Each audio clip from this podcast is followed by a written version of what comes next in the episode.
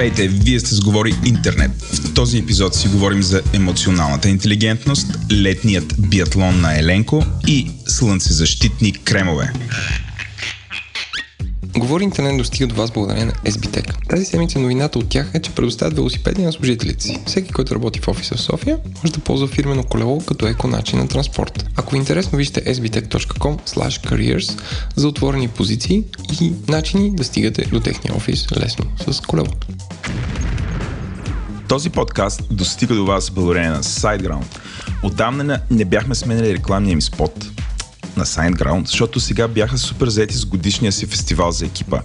Обаче им пишем извинено отсъствие, защото ако събереш над 400 човека за няколко дни в планината, в различни работилници, в скоби, workshops, по крафт бира, свинг танци и къщи за птици, които да завършат с частен концерт на Par of Stellar, всяко танци под дъжда, значи наистина си обичат екипа. Ако и вие искате да работите с такива хора, вижте повече с SiteGround на jobs.siteground.bg. Този подкаст достига до вас благодарение на Digimark. Digimark е симпатична компания за разработка на мобилен софтуер. Изключително горди са от специфичния си процес за реализация на проекти, който почва от консултация и завършва с маркетиране на готовия продукт. Digimark са първите богове на шоуто, което е супер показателно за това, че са яка и напредничава компания, защото рекламират в подкасти. Може да научите повече за тях на digimark.co. Пише с C. Здравей, Ленко, отдавна не сме се чували с тебе. Сякаш беше миналата година. Те летни вакансии супер ни объркват.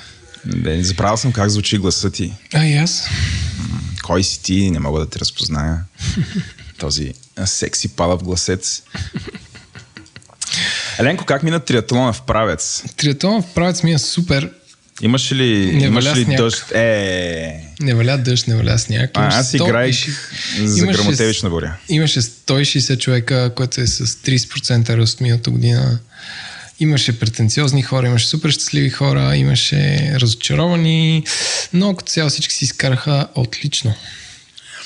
Имаш ли някакви, някакви изпълнения, някакви пред, пред, как да кажа, приключения? Имаше едни граждани, изпитаха затруднения с плуването, ама не искам да навлизам в това, защото а, дълга тема. Добре.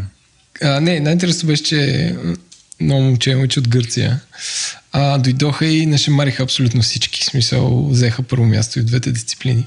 А т.е. в олимпийската дисциплина за мъже и за жени съответно. Като те са добри триатлонисти, де, но примерно те излязаха от водата някакви 4-5 минути преди другите. Смисъл, като ти да дръпнеш на някой на водата е, е най-трудното. Смисъл, там най- да, най-трудно мога да развиеш някаква скорост, дето да... Те в Гърция сигурно са дошли с плуване там през Е, Дърданелите. Гърците са супер добри пловци. Да. Той, като цяло на българите плуването им куца, защото не, всъщност София е за 2 милиона град, басейните, където мога да плуваш, са супер малко и са супер гадни. Перловската река и Панчерел, викаш, не компенсират. Не компенсират липсата на добър, добър басейн. Владо, Да. аз искам да изкажа един парадокс. Това е парадокса на Еленко за Усещам някакъв плот, плот твист. Ще Plot се twist. Да. значи, абсолютно забелязвам. Първо си стрих Фейсбук ап от телефона и живея един нов живот по, по, пълноценен. Тук що ме настигна с две години. Теба. А, второ нещо, искам, нали, като гледам хората как рейджат в, в това срещу, срещу ремонтите и във всеки дневни разговори. Аз ще я дойда, например, реших да мина през графа или не знам какво, не знам какво. Всъщност изпаднах в много интересна случка на ден, като ам, някакви, а, някакви хора до мене, нали, м- чужденците бяха тип Ryanair туристи, нали, дошли си ни чанти, си ни широко такива отворени очи, които искаха да попиват източна Европа и комунизма и София и с едни карти и с едни гидове и момиче ги развежда и само седи на ъгъла на Арковска и на поп, пример, you should excuse us about this reconstruction here, this is so embarrassing, не знам си какво. И те, някакво момче се обърна и момичето и някакви такива нали, потресени казват, what do you mean? И в този момент аз се замислих, че едва напоследък София се ремонтира толкова мащабно. Въобще не коментирам качеството, дали как се изправя, как не се изправя, кои почки пръскат, колко струва ремонта на НДК. Смисъл, това е изобщо една цяло друга тема.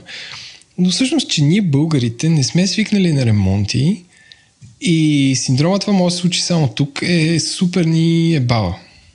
И всъщност това се извиняваме за нещо е безумно, защото това е супер нормално нещо във всеки европейски град. Ти ще кажеш, да, да, ама там а, нали, го правят с мисъл и с не знам си какво. Ми не, смисъл, аз съм бил в Берлин, където нали, там строят някаква поредната линия. Мисля, че не знам как се казва, с коя буква на метрото и просто е същата кербала дори в центъра на, на града. И това, че ти като турист го виждаш и ти кажеш, а тук се строи го заобикаляш, нали, е едно, като си местен и като ти вземат улицата и се едно си бръкнали някъде. Но това е смисъл, че супер се кефя. Точно август месец е времето за ремонт и не ноември, когато всички деца ходят на училище и всички бръмчат с колите. И така, че това искам да кажа, че е супер и хората да гледат позитивно на това нещо. Защото те улици няма как да се оправят, ако не се ремонтират. Като аз съм лично, лично афектиран от ремонта. Си съм някой...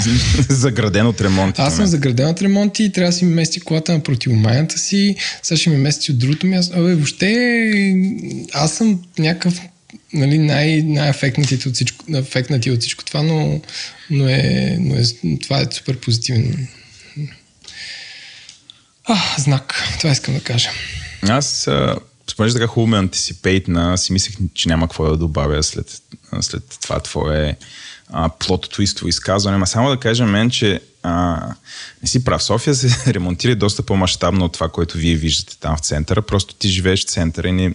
Да, да знам, ако беше поживял Ема, малко не, центъра в младост... афектва всички, смисъл. Това искам да кажа.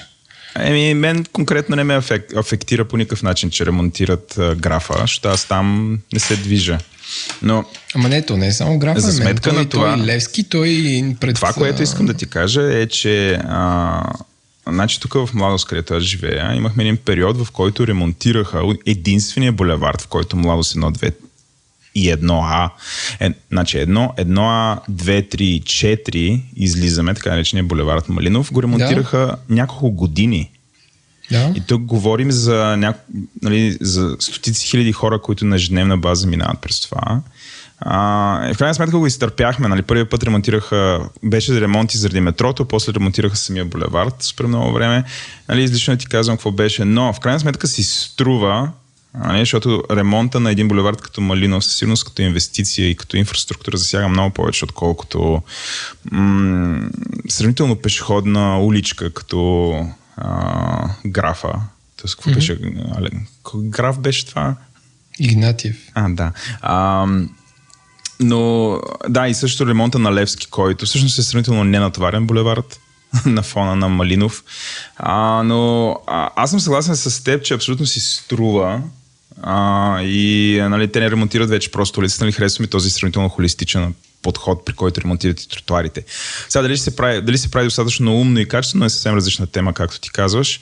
А, просто в крайна сметка а, общината започна да, рем, да обръща внимание на така исторически център и от това, което аз чета, ще се ремонтира абе, тая част а, около Народното събрание, т.е. там ще се случат доста неща и просто това, което се случва около теб, според мен е нещо, което, да знам, не знам кога за последно е бил ремонтиран този булевард. Нали, бих се обзаложил преди 40-50 години. Е бил ремонтиран, така че му е дошло времето. Да, е, whatever. А, за хората, които не знаят, може би да кажем, ние сме подкаста Говори интернет. Да, ако тук сте, сте стигнали някак ви отвял алгоритъма. Да. А, а, да, ние сме подкаст Говори интернет и говорим за интернет.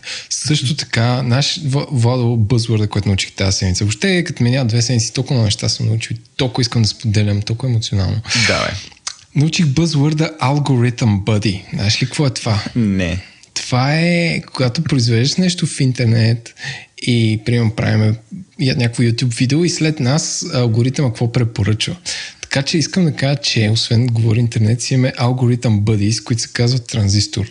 А. А, и Виктор и Ликата, и те водят един друг подкаст, като потърсите транзистор на килица, би трябвало да ви излезе, както сте стигнали от този подкаст. И те ни отмениха в тежката задача, докато Владо си пече газягата в Гърция. Еленко. Газюгата, Еленко. Газюгата. Използвай правилните термини. А Еленко а, поръчва пувни шапки от Китай, те не идват. А, та, те покриха необятния свят на технологиите. И разказаха много неща за новите... Те... Но сега те са в отпуска, така че ние... Така че ние покриваме... Да. Няколко думи за това какво се случи този епизод. Той, не знам ако вече сте свалили файла или сте видели колко е дълъг, ще е над 3 часа. Но а, темата на броя ще бъде емоционалната интелигентност и кълнем се Селенко получи се супер интересно, защото вече сме записали втората част. А ако направо искате да скочите а, към основната Прескачате тема... те тъпоти въобще. Не, не са тъпоти, но на нашото тук сорти разговорче за загряване, което е първата половина на подкаста. А, направо ви насърчаваме да използвайте възможностите там на програмата, с която слушате подкаст и превключете на следващата глава, която е темата на броя. А, където се слави той сигурен за емоционална интелигентност. А, също така искаме да благодарим на генералния спонсор SBTech, партньора на живите записи. А, живи записи означава, когато се срещаме на живо, защото в момента Селенко, аз съм си в нас по кащи, а той си е в тях по кащи. Подънки. Да, но когато не го правим така, се срещаме в офиса на Receipt Bank, те ни, те ни, те ни осигуряват перфектните условия да записваме подкаст. А, също така искаме да благодарим на нашите ментори, разбирайте, много големи патрони, компании, които ни дарят пари. Това са SiteGround, Digimark, Oracle и Tiki. И освен това, Еленко, през миналата седмица имаме, през миналите две седмици имаме цели нови пет патрона. Нали? Владо, знаеш какво си мисля, че колкото повече не записваме, толкова повече патрони. Да, защото си казват, о боже, чай да им дам, нали, могат би се върнат. Виждаш ли? Работи, но тия пет нови патрона, трябва да им кажем имената и това са Адриана Баева, благодарим, Румен Манев, благодарим, Живко Георгиев, благодарим, Георги Доганов, благодарим и Радослав Цветанов, благодарим. Ако се интересувате как да станете патрони, идете Влезте на сайта, сайта. ни. Да, влезте в сайта ни. И Там там, има едно червено бутонче, натискате го и ще видите. Да.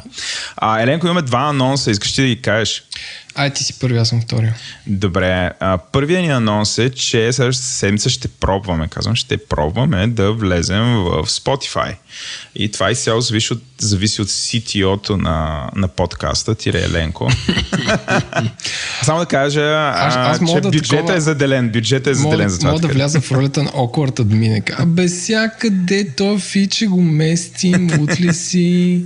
Ще Знаеш видим. ще стане, ще видим, ще го мъчим да гледаме да, Да. Стане тия дни, ама трябва да правя бекъп, за да не стане като един регистър, защото Да, да не се взривят хард дисковете на някой да не Spotify. вземе с хард дисковете на SoundCloud и те да изтрият всичко и после няма търговски регистър батенце. Мгм. Ами, ето тук, тук сега всичко е в твои ръце, така че нали, мислихме го много недълго широко как да го направим, имаме някакъв а, план и вече всичко е в ръцете на, на CTO-то. А, и също така, Еленко, кажи ти втория анонс. Втория анонс е да анонсирам следващите две теми, които ще правим. Първата е с приятеля на шоуто Иван Димитров, който измина някаква част от маршрута Евровел 6 с специално колело, който той и неговия приятел Нет конструктираха, конструираха, което е за хора с двигателни проблеми и ще разкаже как се изминава това нещо с тази каручка. Ам, и другия епизод, не знам дали са точно в този ред, ще е с Нели Огнянова, за която си говорим за наболелите проблеми относно свободата на словото, любимеца на всички Алекс Джонс и Infowars, а, пик, клевета и така нататък с всички тези теми, които м- са интересни напоследък с това, че Facebook, Google, YouTube и Apple затриха или скриха от индексите си съдържание, което се смята, че настройва към агресия и, и така. Да, решиха да влизат в ролята на ре- регулатор. Та ще видим сега всъщност какви са рисковете от това. А, и всъщност защо се налага да го правят и така нататък. Но ще си поговорим с това с Нели. Интернет новина на седмицата. Еленко, почвай първи. Така, първо аз от моите типични интернет новини на седмицата искам да препоръчам на всички приятели на шоуто да прочитат есето Bullshit, Web, което показва защо интернета в наши дни е бавен и гаден. И едно есенце от пет страници, което ще е най-интересното нещо, което ще прочетете днес. Няма да ви го преразказвам, вижте го. Втората новина на седмицата е атаката, неуспялата атака на президента на Венецуела, Мадуро. Не а, на него, а към него. Към беше, него, да. Не, към него, за да го убият. В, в която два дрона, които са били с експлозиви и с някакви други неща, се насочили, но някакси са успяли полицията да ги осуети, като има дори видео за, на съответната атака. И това с ние сте сме си говорили преди време, как това ще е въпрос на време дроновете да се озлобят и да почнат да скачат на... Озлобени дронове.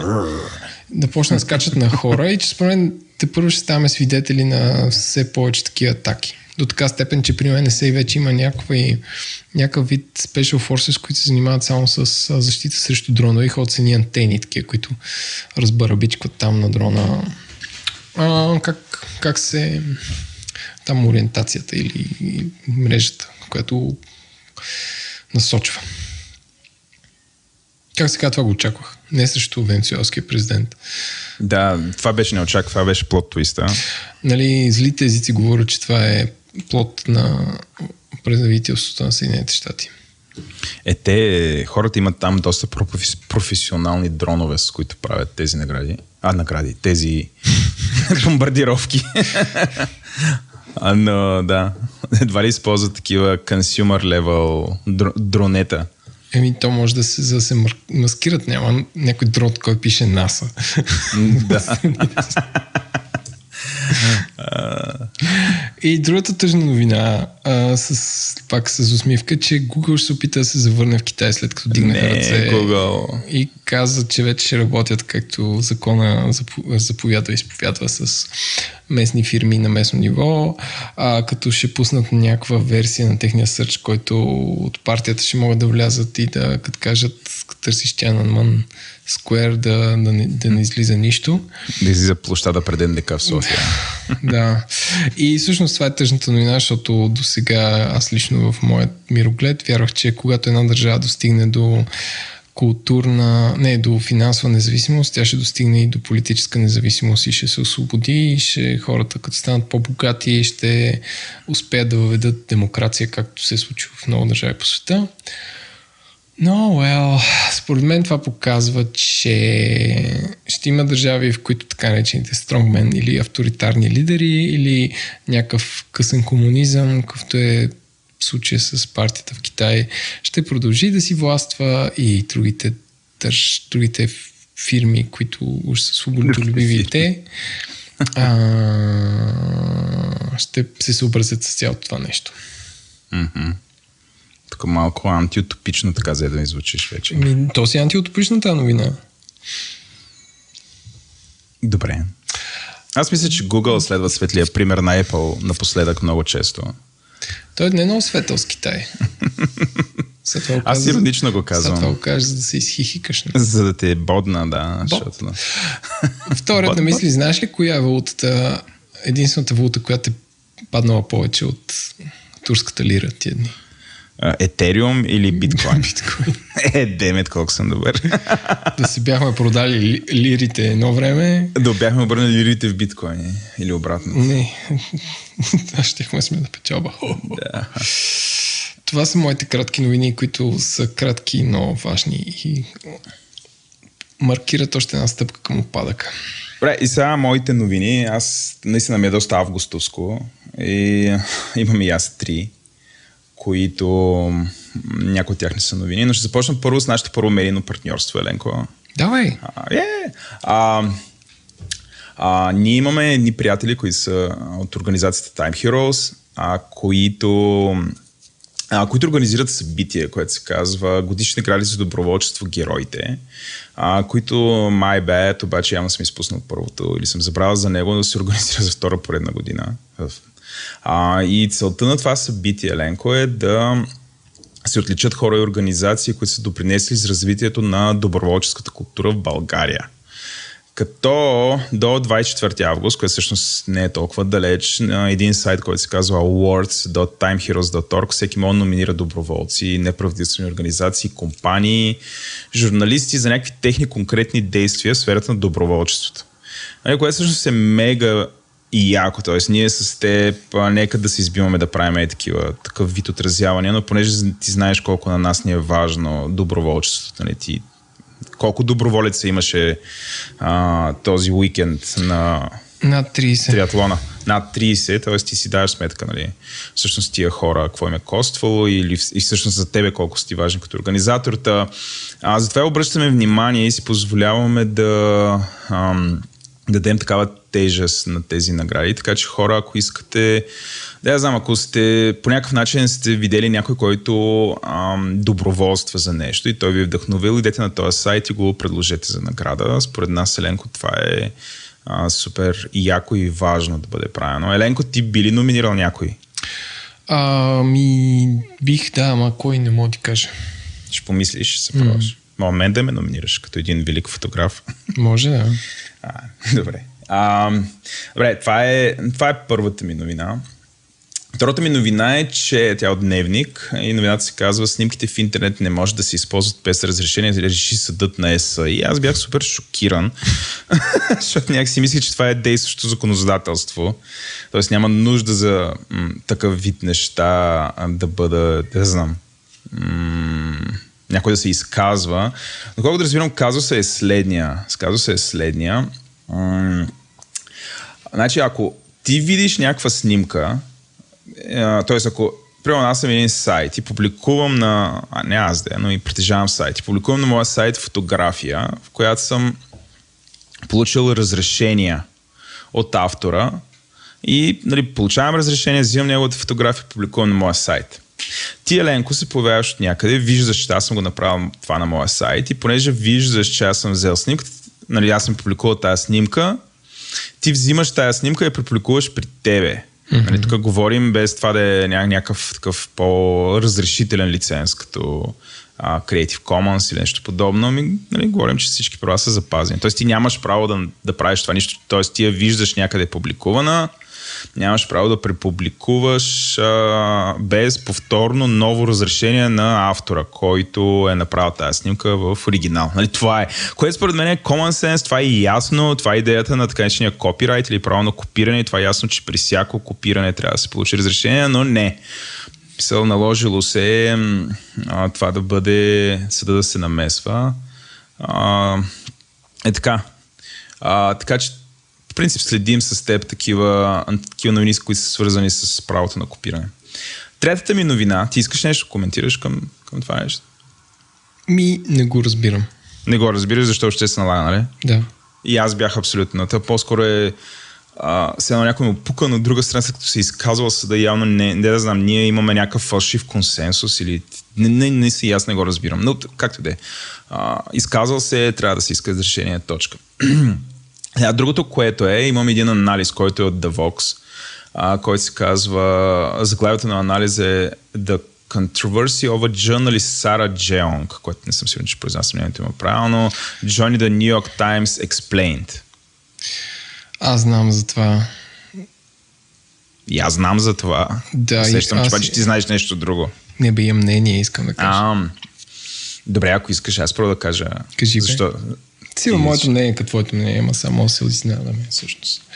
А, трябва да дам- дадем бърз контекст. А, то по някакъв начин е свързано с една от новините контекстуално е свързано с една от новините от миналата седмица, в която ам, беше с, един от създателите на Рик Морти а, Да, бяха направили бяха проблеми, нахлебили, той си стри Twitter, защото му търсиха старите твитове и там бяха намерили някакви неща, които бъдат в контекста. А преди това и режисьора на Guardians of the Galaxy беше уволнен от Disney и така. И се оказа, че всъщност има определени потребители в интернет, сега няма да ги класифицирам alt-right, alt-left, whatever, няма никакво значение, но някакви потребители в интернет се занимават с това, има такава тактика, с която да ровичкат в стари твитове на потребители. Ти имаш твит- Twitter от колко? От над 10 години? Предполагам. 2008 коя година? официално. 2008, значи да, почти 10 години или 10 години. М- а, търсят стари твитове на някакви знамен, знаменитости, да ги речем, или някакви публични хора, изваждат ги и а, изваждат ги от контекста и вдигат шум, като създават грешна не знам, някаква грешна перцепция или възприятие за този човек, че или е расист, или е някакъв а, хомофоб или е а, педофил или нещо от сорта, смисъл, от черния. А, вдига се шум около това нещо и този човек едно или има проблеми. И сега това, което се случва тук е една журналистка, която работи за The Verge, който е един от... А, всъщност снимахме епизод с Влад Савов, The Verge, явно е колега на Влад Савов. А, той е журналист, който... А, тази дама Сара Джеонг, а, която си сменя работа, отива да работи в Нью Йорк Таймс като технологичен редактор и а, в момента, в който го прави това, същите тези хора и разравят на нейния Twitter, а, намират а, такива иронични твитове, в които тя с някакви а, тролове се е чепнала там, на тема феминизъм, на тема расизъм, нали, в която тя счита, че е използвала някаква тактика на контртролване, в която един вид е говорила с тях на техния език и така нататък, но те ги изваждат тези, а, тези твитове от контекста, в който те са случвали и започват да я изкарват, че е нали, по-черна от дявола. Нали, правят го това публично. Като това, което се случи, е, че Нью Йорк Таймс, крайна сметка, нали, новината тук е, че те, за разлика от Дисни, а, нали, това всъщност е положителна новина, не се вързаха на а, тази тактика. А, и в крайна сметка се аргументираха а, защо, как и какво те ще продължат да работят с този журналист. И това, което всъщност ми прави много, много добро впечатление, е как бивши работател на този журналист, който е The Vox Media, защото те притежават The Verge, а, те също излязоха в нейна защита Тоест, те не са някакви бъдхарт, о, тя ни напуска, нека да мре в кофите, нали, там, нека да, да я хвърлим сега под влака. Не. Или да не кажат да. нищо, нали. Или да не кажат нищо, но всъщност този анализ го четем не при тях, нали, а, т.е. четем го при тях, а не в Нью Йорк Таймс. Не, че Нью Йорк Таймс снимаха много як стейтмент.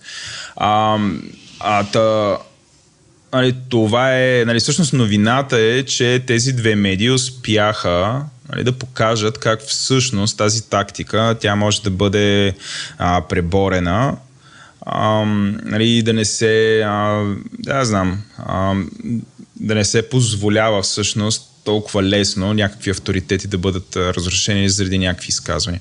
А, и финално, след което ти давам думата, а, защо само преди няколко месеца имаше сходен казус с а, една друга дама, която се казваше Куин Нортън, mm-hmm.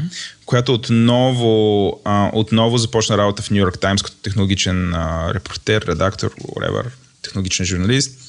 А, и на нея случи нещо подобно, а, но в крайна сметка нея Нью Йорк Таймс не я на е на работа, защото всъщност се оказа, че а, някакси Куин Нортън нали, там проблема беше, че тя е приятел с някакъв хакер, който има псевдонима Weave, а, който много хора класифицират него като неонацист. А, и всъщност а, тя имаше твърдение от вида, че а, всъщност е неизбежно да имаш поне един расист като приятел, което което очевидно е притеснило Нью Йорк Таймс.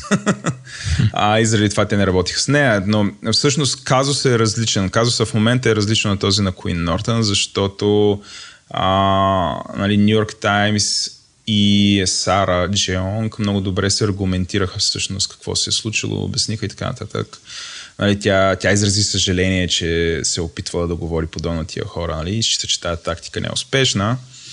Но така, Извода за мен е, че някакви неща, нали, ние с тебе както сме супер шеговити и забавни. Да, Владо, ти утре ще станеш министър-председател и, и някой ще да. зарови, че си казал бъдплък в този подкаст. Примерно, да. И ще лумнат ме и ще кажат... Ще лумнат, ще кажат този ще сатанист. Не сатанист, ще кажат перверзник, оглавява да. държавата. Или не да, да, да. Аз мисля, че с този подкаст съвсем със сигурност си изгорих мостовете към Министерския съвет. Така че, Ленко, оставям го това на те, ще един път.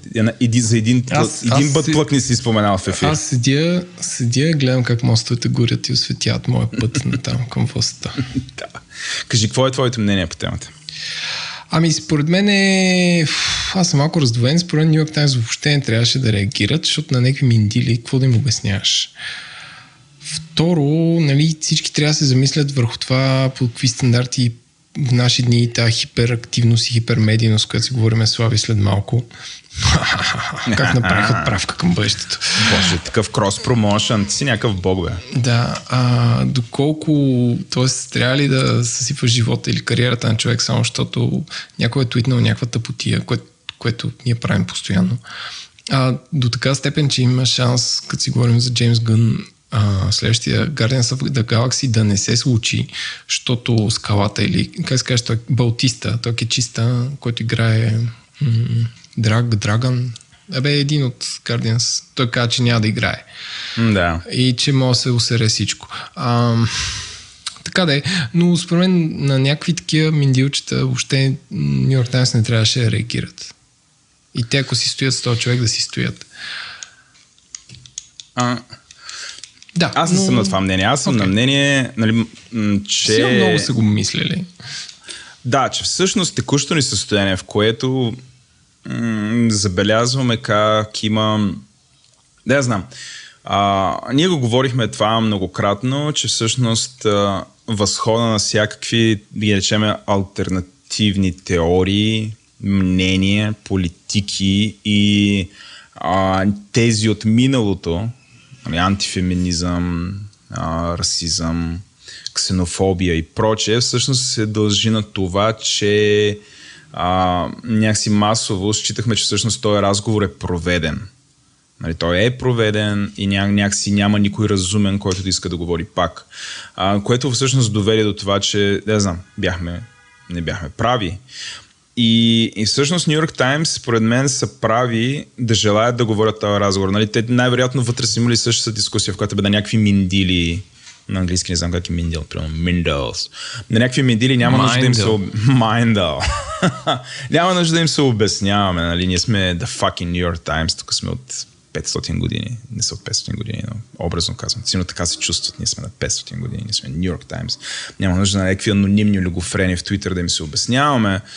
Но всъщност има нужда, защото трябва да си припомняме, нали, според мен трябва да си припомняме и трябва, нали, голямата разлика между този вид медиа е, че те наистина имат някакви много по-публични принципи, които се опитват да устояват и това е чудесен начин ти да ги покажеш.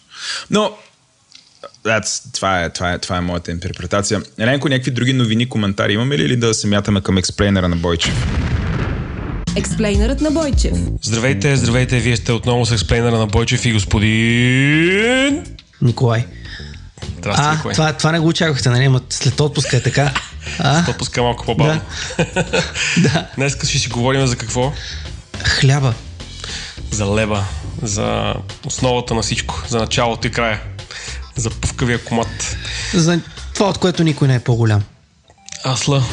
Всъщност, интересното е, че си говорихме с господин Николай, така шегувахме се, как се казва, презето а, по, соф, по софийски. Доста арогантни за това как всъщност а, има в момента хлебопекарници в този град, където можеш да си купиш а, пъвкаво самунче 300 грама за 3,20, което го прави горе-долу 10 лева килото това хлебче.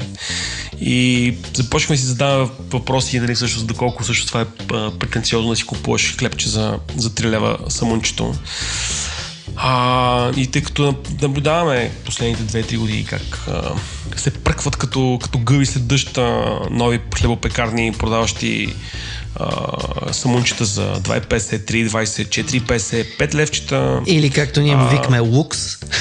Лукс, да. Мисъл, има, има, има някакъв такъв а, интересен конюнктурен, конюнктурен развитие се замислихме за, за цената на хляба. Защо хляба всъщност а, поскъпва и същевременно а, ако гугълнете по цената на хляба, а, ще видите един Армагедон, който се случва всяка година горе-долу по това време до към септември, в който а, започва едно друсане на мишките в чувала за това как хляба ще мине границата от две точки.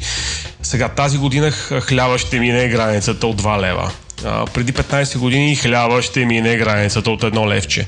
Има един такъв интересен истеричен подход медиен, в който някакъв интерес клати, а, клати положението и а, обяснява на населението как хляба ще поскъпва. Тоест, всъщност се смесват две много интересни тенденции, Николай. Значи, от една страна, тук ние а, претенциозно по Софийски се сблъскваме с артизаналската, занечийската част на, а, на, на, на, на тази индустрия, в която нали, в горните, горния 1% а, а, ни се предлага едно разнообразие а, на, на, на, на, малко по а, скъпи кифли с под формата на хляб, а също времено нали, масовия хляб а, продължава да се продава на цена между 70 стотинки и левче самунчето. А, и аз много се, много се така си изумих нали, а, за, за това какво всъщност се случва. И според мен има няколко причини, поради които хората са толкова чувствителни към това дали самунчето им струва а, 50 стотинки, 70 стотинки или левче. А, даже намерих едно супер смешно видео от 2003 година, т.е. преди 15 години на господаря на ефира. Имаше едно лице Дейвид, което а, според мен няма жив слушател на говори интернет, който да го е виждал по телевизора тогава. Тоест всички, тоест, не, всички сме живи. Живи сме. Обаче Да. има много млади, които тогава да са гледали просто телевизия. и а, този човек се качва на, на, на, на, на трамвая на 14-ката при семинарията, което е ептен, не че няма слушатели на, на говори интернет, които да се вози на този трамвай. И а, разговаря с гражданите в трамвая, а, може ли хляба да струва повече от 50 стотинки. А, има нещо фундаментално, че традицията кулинарната на соца, според мен, не е толкова на, на, на България, повелява, че хлябата е основна, основна храна. Тоест, как, може да ядеш баничка, но чупни едно коматче до нея хляб. Или няма как да ти направят едно фрикасе, да не си го отопиш с, а, а, с залче, чиниката. нали, най-хубавото е соса на салатата, нали, мога да потвърда и аз като едно дете на соца. А, и по тази причина всъщност ядем много хляб. А, всъщност годишно годишно, т.е.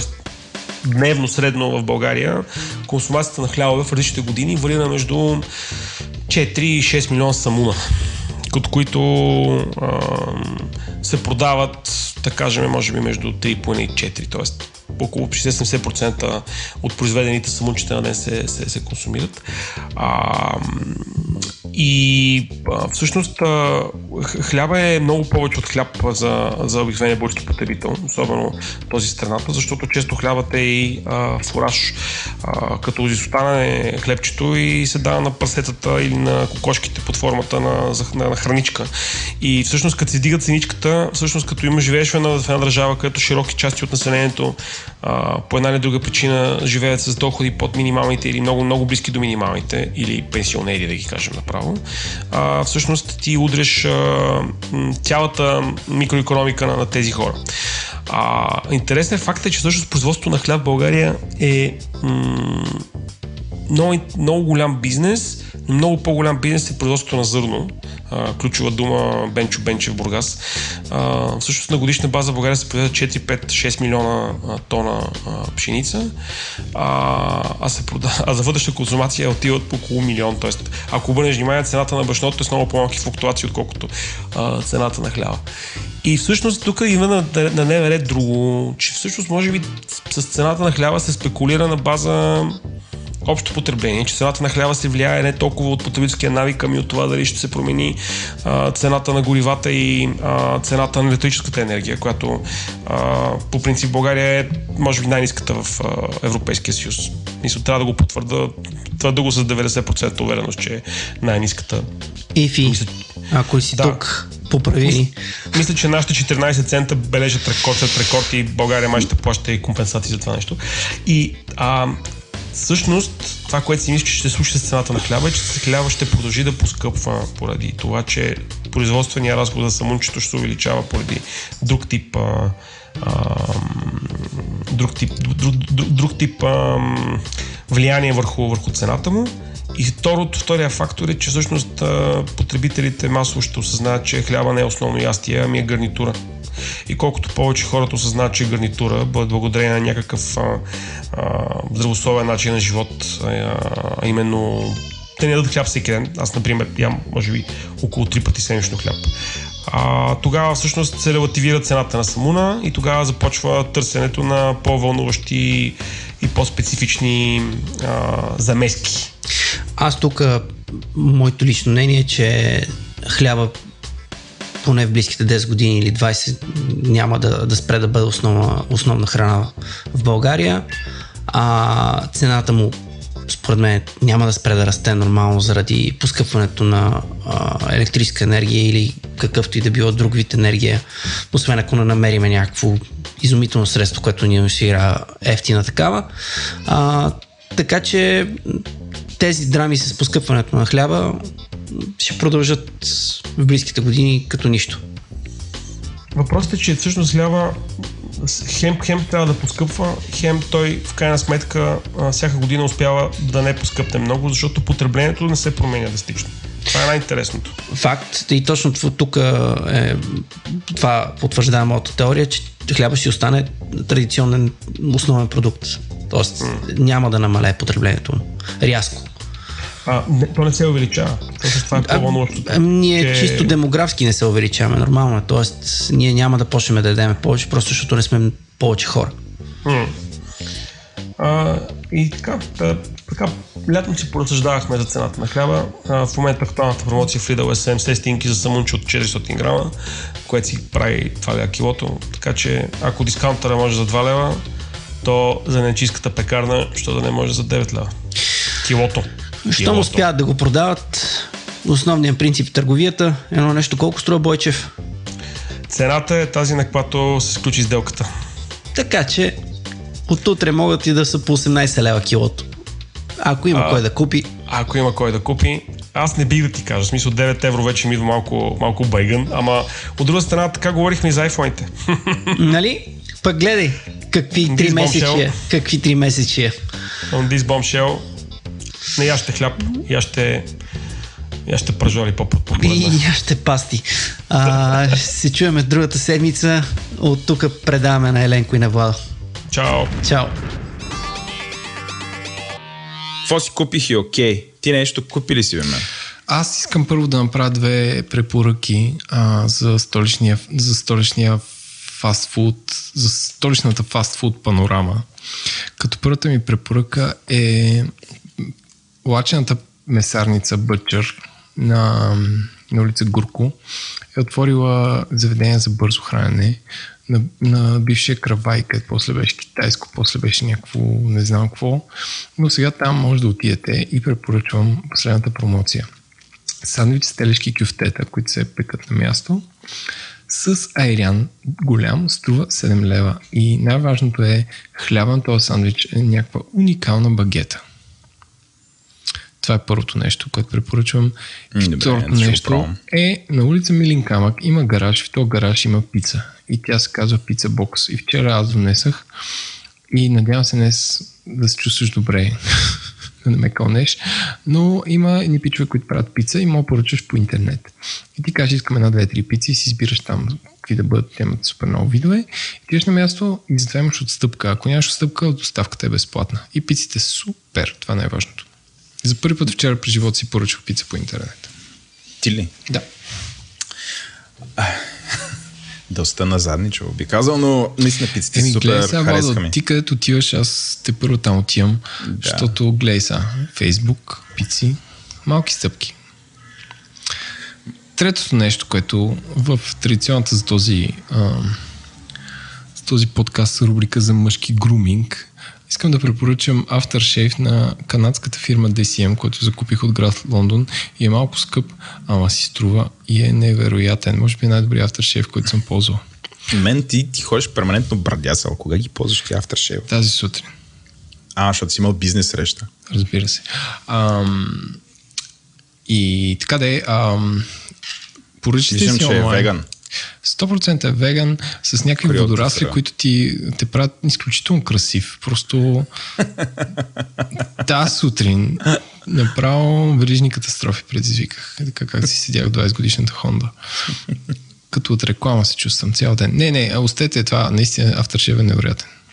Като чувство, като аромат, като недразнене, като опаковка, като колко малко е се използва и колко много се покрива и така, и като попиване. Не някакво ти седи мазно 6 дни и да миришеш на ароматизатор борче. Да. А, аз имах някакъв спомен, че кажеш някакви думи за а, баничарката, която ти си взели, но според мен... Чакай, чакай, не е дошло. Скоро. Се готвиш. И освен това е се. ван, не е баничарка. Anyway. Мен, нали знаеш, че се винаги ще е известна като баничарка. Ти колкото искаш вана я наричай, да. Anyway, да минавам аз, че аз съм развързвал кисията, виж какво става тук. Са, а, както беше ясно, аз си пеко газюга, както по това е цитат от Еленко в а, Гърция.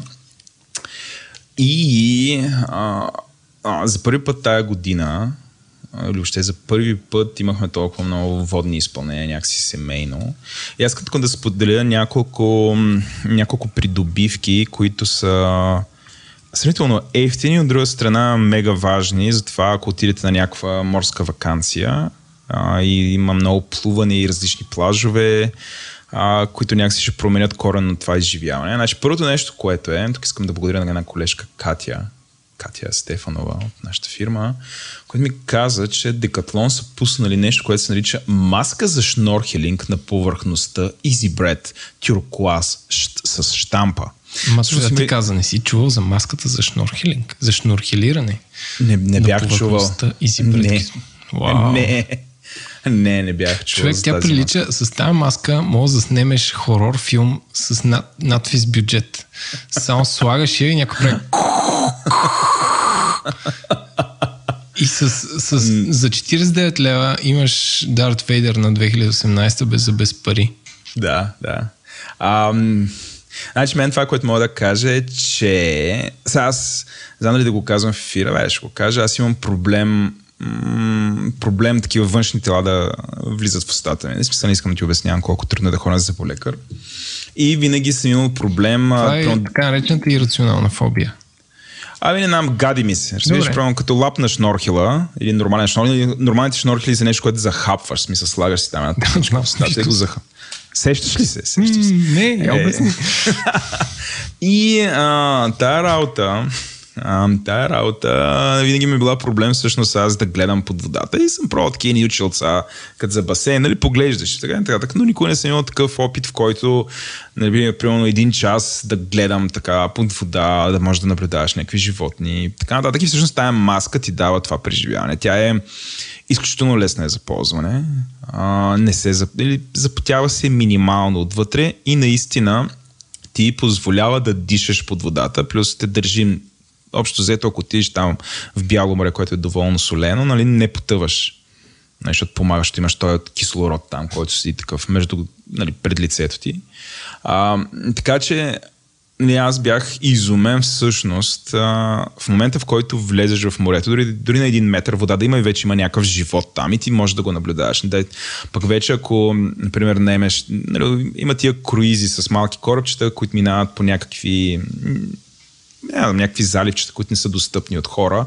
Вече там като се гмурнеш и виждаш на 7, 8, 9 метра под тебе целият живот, нали, какво се случва, различни риби, пък какво правят и така нататък. Да, и всъщност е едно аз знам, имаш усещането, че летиш с това нещо. Така че за 49,50 между има детски размери, детето трябва да е над 10 години, за да го ползва, си има за възрастен, има и за дете. А, за, за 50 кинта ти си осигуряваш това да имаш, да я знам, а, едно съвсем различно преживяване. А, това ми е първото нещо. Сега като си говориме за добра комбинация към това нещо, Ренко аз никога не бях пробвал да имам плавници. И Декатлон пак предлагат ни планици, които са точно за 18 лева за възрастен човек, които се слагат невероятно лесно на крака и общо взето правят това, че дори и да не може да плуваш, ти с тия плавници, а, като правиш ни елементарни движения, си стрелваш като турпила из водата и понеже морето е солено и ти държи отгоре. Сега, между другото, тук правя, а, аз не съм треньор по плуване, нали, съветвам ви, като влизате и като използвате тия неща, много да внимавате и така нататък.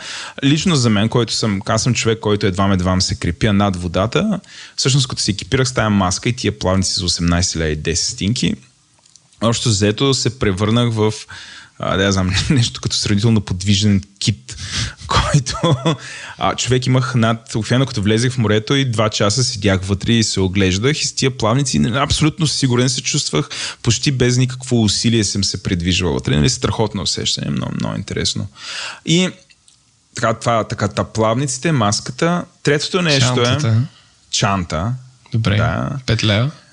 5 лева, 5,40 чанта, с която да си ги окомплектоваш. Изключително важно е, може би ще ми се смеете, но това е чанта, в която да си вкараш всичките тия неща. А, между другото свърши, аз купих последната в Декатлон. Супер добре направена чанта, вкарвате ги нещата вътре, много лесно след това се прибират в автомобила, за да не се мандахерцат. А, и по принцип, наистина съм мега впечатлен, всъщност колко много мисли от Декатлон са вкарали и в тази маска. Значи тази маска струва 50 кинта, тия плани са 18, но всъщност не са никак зле изработени и са помислени за всякакви неща. В тях, например, плавниците се захващат един за друг, така че да не се мандахерцат, нали, с тази чанта, всичко може да бъде в един комплект, дрън-дрън. Другото, което е, сега тук имам много един много бърз списък, като обещавам да го мина през, за 5 минути, от неща, които като идите на море, ако правите тип вакансии от вида, хей, аз ще обикалям, ще обиколя, нали, в нашия случай на а, 6 или 7 различни апартамента, т.е. за две седмици сменяме, сменихме, сменихме много местоположения, а, и ще имате морска вакансия. Направил съм няколко неща, които според мен са абсолютно задължителни за за една такава вакансия. И понеже още не е късно, и понеже знам, че българите много обичат септември да се взривяват и ходят в Гърция, така че мисля, че не сме закъснели с този списък. Значи, първото нещо в списъка ми е а, слънцезащитно мляко.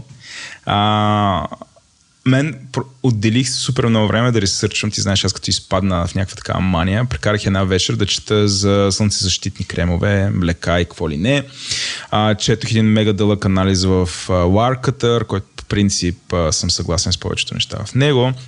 А, с оговорката, че брандовете, които те препоръчат, ги няма в Европа, което е малко бъмър. Но основното нещо, което тези хора казват е, че общо взето всеки ден дори и ей сега, като си в София, трябва да използваме защитен крем, защото това е най-важният анти-ейджинг, нали, обясняват каква разлика, нали, УВА и УВБ лъчите, едните там как и те сбръчкват. И УВЦ. Както и USB. Минавам през те. така си да, да. Това е песента на UVC очите. Да. Но... Шега, а, шегата ми стана ли много дълбока? Стана, стана не. А... Дано, а... дано разберат повече хора. Със време сега гугълват хората сега. Момент, Мир чакай да разберем.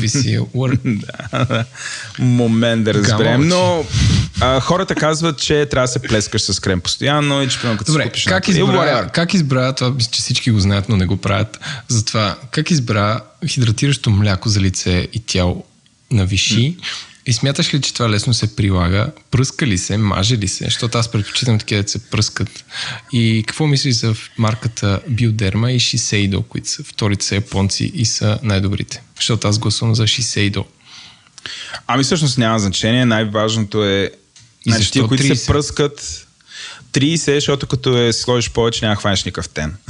Така че ние поне искахме да имаме някакъв тен. Затова е 30. SPF. С SPF аз с, protection фактор. Значи аз съм фен на биодерма. Там проблем е, че много трудно се размазват, ако не се пръскат. И си чуш, че се мазиш в стъчено масло първоначално. Тоест, много трябва този, да този много лесно се маже. Той е такъв Абе, течене. В смисъл, тук давам виши, защото просто отидохме а, и бе, имаше намаление. Тия неща, в принцип, са скъпи, те са близо 40 кинта, е една така туба, но бяха с 50% намаление в Гърция. Купихме а, едно а, а, на виши и на вен. Една, една. Това, което, за, нали, което четох и тия, които се пръскат, всъщност трябва доста да пръскаш. И за едно тяло трябва да се пръскаш поне, при едно тяло като моето, близо 2 минути, за да изпръскаш толкова, че да го покриеш качествено. И, да, тия, които са писали статията в Ларкътър, са някакви абсолютно ненормални, защото те препоръчват а, едно, което е слънцезащитен фактор 70. Човек, това... Това сигурно има само в щатите. не знам. Това като, значи, като дойде УВБ лъча, като ти докосне кожата и това с 70 фактори е така пиу и го хвърля обратно в слънцето. О май гад!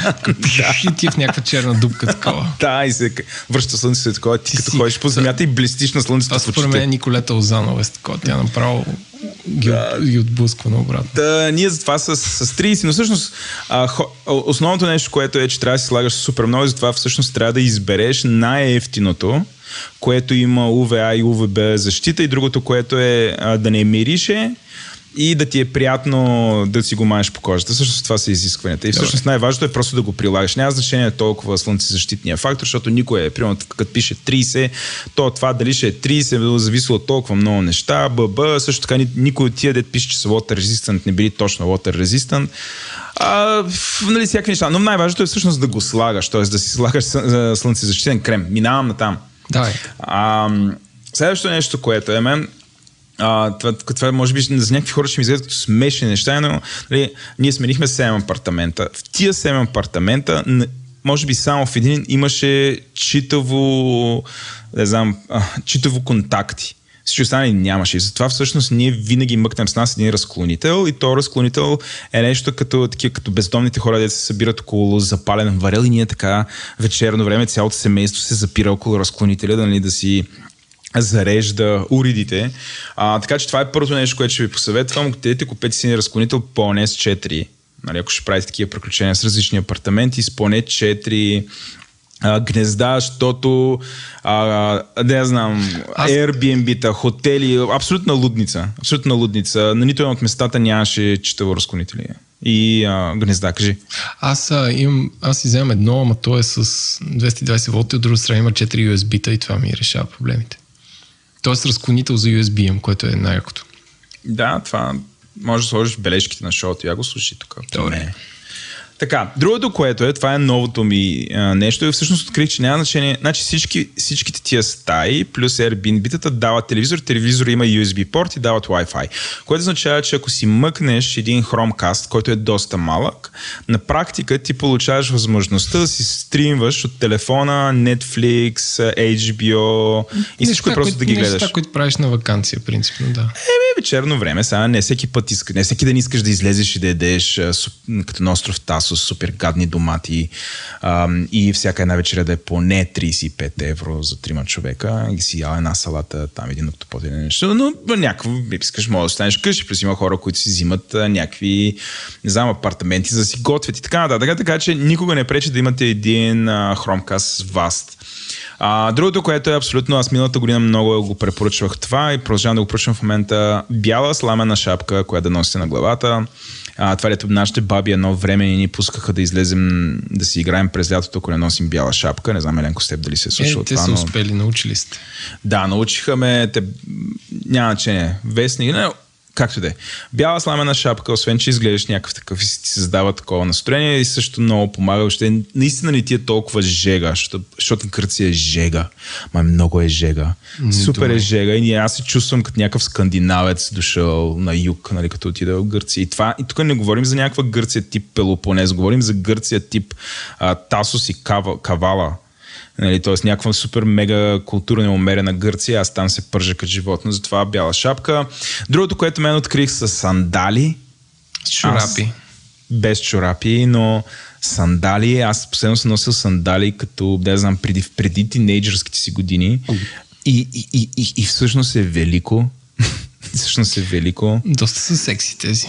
Да, купих едни, така и така се, нали, очевидно съм купувал в последния момент от Декатлон, но съм купих някакви сандали за 45 лева. Ти ако А ти кажеш в момента... много за декатлонски сандали, бе, мен. Да, така Може да е, но ти... Биркеншток за тези пари. Аз ако на ти, ти, ти, кажа, купи си сандали, ти най-вероятно ще отидеш някъде в Adventure Аз Shop, имам ще се върнеш с сандали някакви... първо, Колко-. Да, да, ти, ти си човека Хермес- сандал. С на Хермес отзад с крилца. А, ти си, ти си такъв сандал коносьор. Коносьор, да. Да, но съм супер доволен. И накрая финалното нещо, което трябва да имаме е, е турба за мръсни дрехи, както ние в случая наричаме Еленковка. А, Ей, може болест да кръстите на мене. а, всъщност това са тия турбите Нещо на като- бегач, които ги ползваме за мръсни дрехи или радиоактивни Аз турбички. мисля, не е от Силва, които препоръчах това шоу не, в началото. Как ще дам 50 и лева за турба? Николай се кълне в тях и в бъдещето си. Не. Баси, майка. 50 лева за турба да дам да Човек, държам мръсни по-добре в нея. Алцхаймер да беше кръстен на мое име, отколкото те турби. Добре, бе. Право няма. съм обиден. А, няма, няма. Ще кръстим бегачка. Така окей ли е? Как Не. ти искаш да кръста? Добре. А, е, сега тук ще настане някаква подкаст сръдня. Но както и да е, бе, други а, епизод, аз, аз съм Всъщност, да, тия турбини спасиха. Прекъсвам записа, край. И затова супер. ликиш. Да. Трябва ми да дадеш още, защото една скъса не са направени много издръжливи, но Е, ти скоро имаш празник, аз ще ти подаря на... то, това ще бъде. Чести да бъде този ден. Да, бе, хора, на 29 имам рожден ден. Ставам 29. А, 39. да. Добре. Ами, това мен. Ей, бая неща сме изредили, а? Много добре се получи. М. Айде хора, пристъпваме към истинската част. Към истинската част, brace yourself. Бог на шоуто, разбирайте патрон, който супер силно ни подкрепя е вносната фирма Oracle, която има толкова услуги и продукти, че ако трябва да ги изброим, четенето на патроните в края на епизода ще ви се види като летен метеоритен дъжд. Абстрахирайки се от това, искаме да ви кажем, че Oracle всъщност са супер яки. Нормални хора, които с радост биха си говорили с вас относно вашите технологични, а и не само, проблеми, със сигурност ще се пробват да ви намерят решения. Мисля, че това е най-важното. Този подкаст достига до вас благодарение на Тики. Тики има мисия да направи пътуването с градския транспорт лесно и удобно преживяване. Билети за метро, тролей, автобуси, каруци, звездолети могат да бъдат купени само с едно приложение. Това си е направо one-stop shop за градска мобилност. Пътуването с Тики е супер забавно. Представете си как заставате до турникетките на метрото и докато другите търкат карти и билетчета, за да влязат, вие като някакъв джедай с телефон отваряте вратичката за влизане и влизате. За да усилите ефекта, изчакайте наоколо да има максимално много хора, отворете магически вратичката и минете. Гаджето ви е в кърпа вързано. За повече информация вижте tiki.me, пише се T-I-C-K-E-Y me и там газ към Apple App Store или Google Play.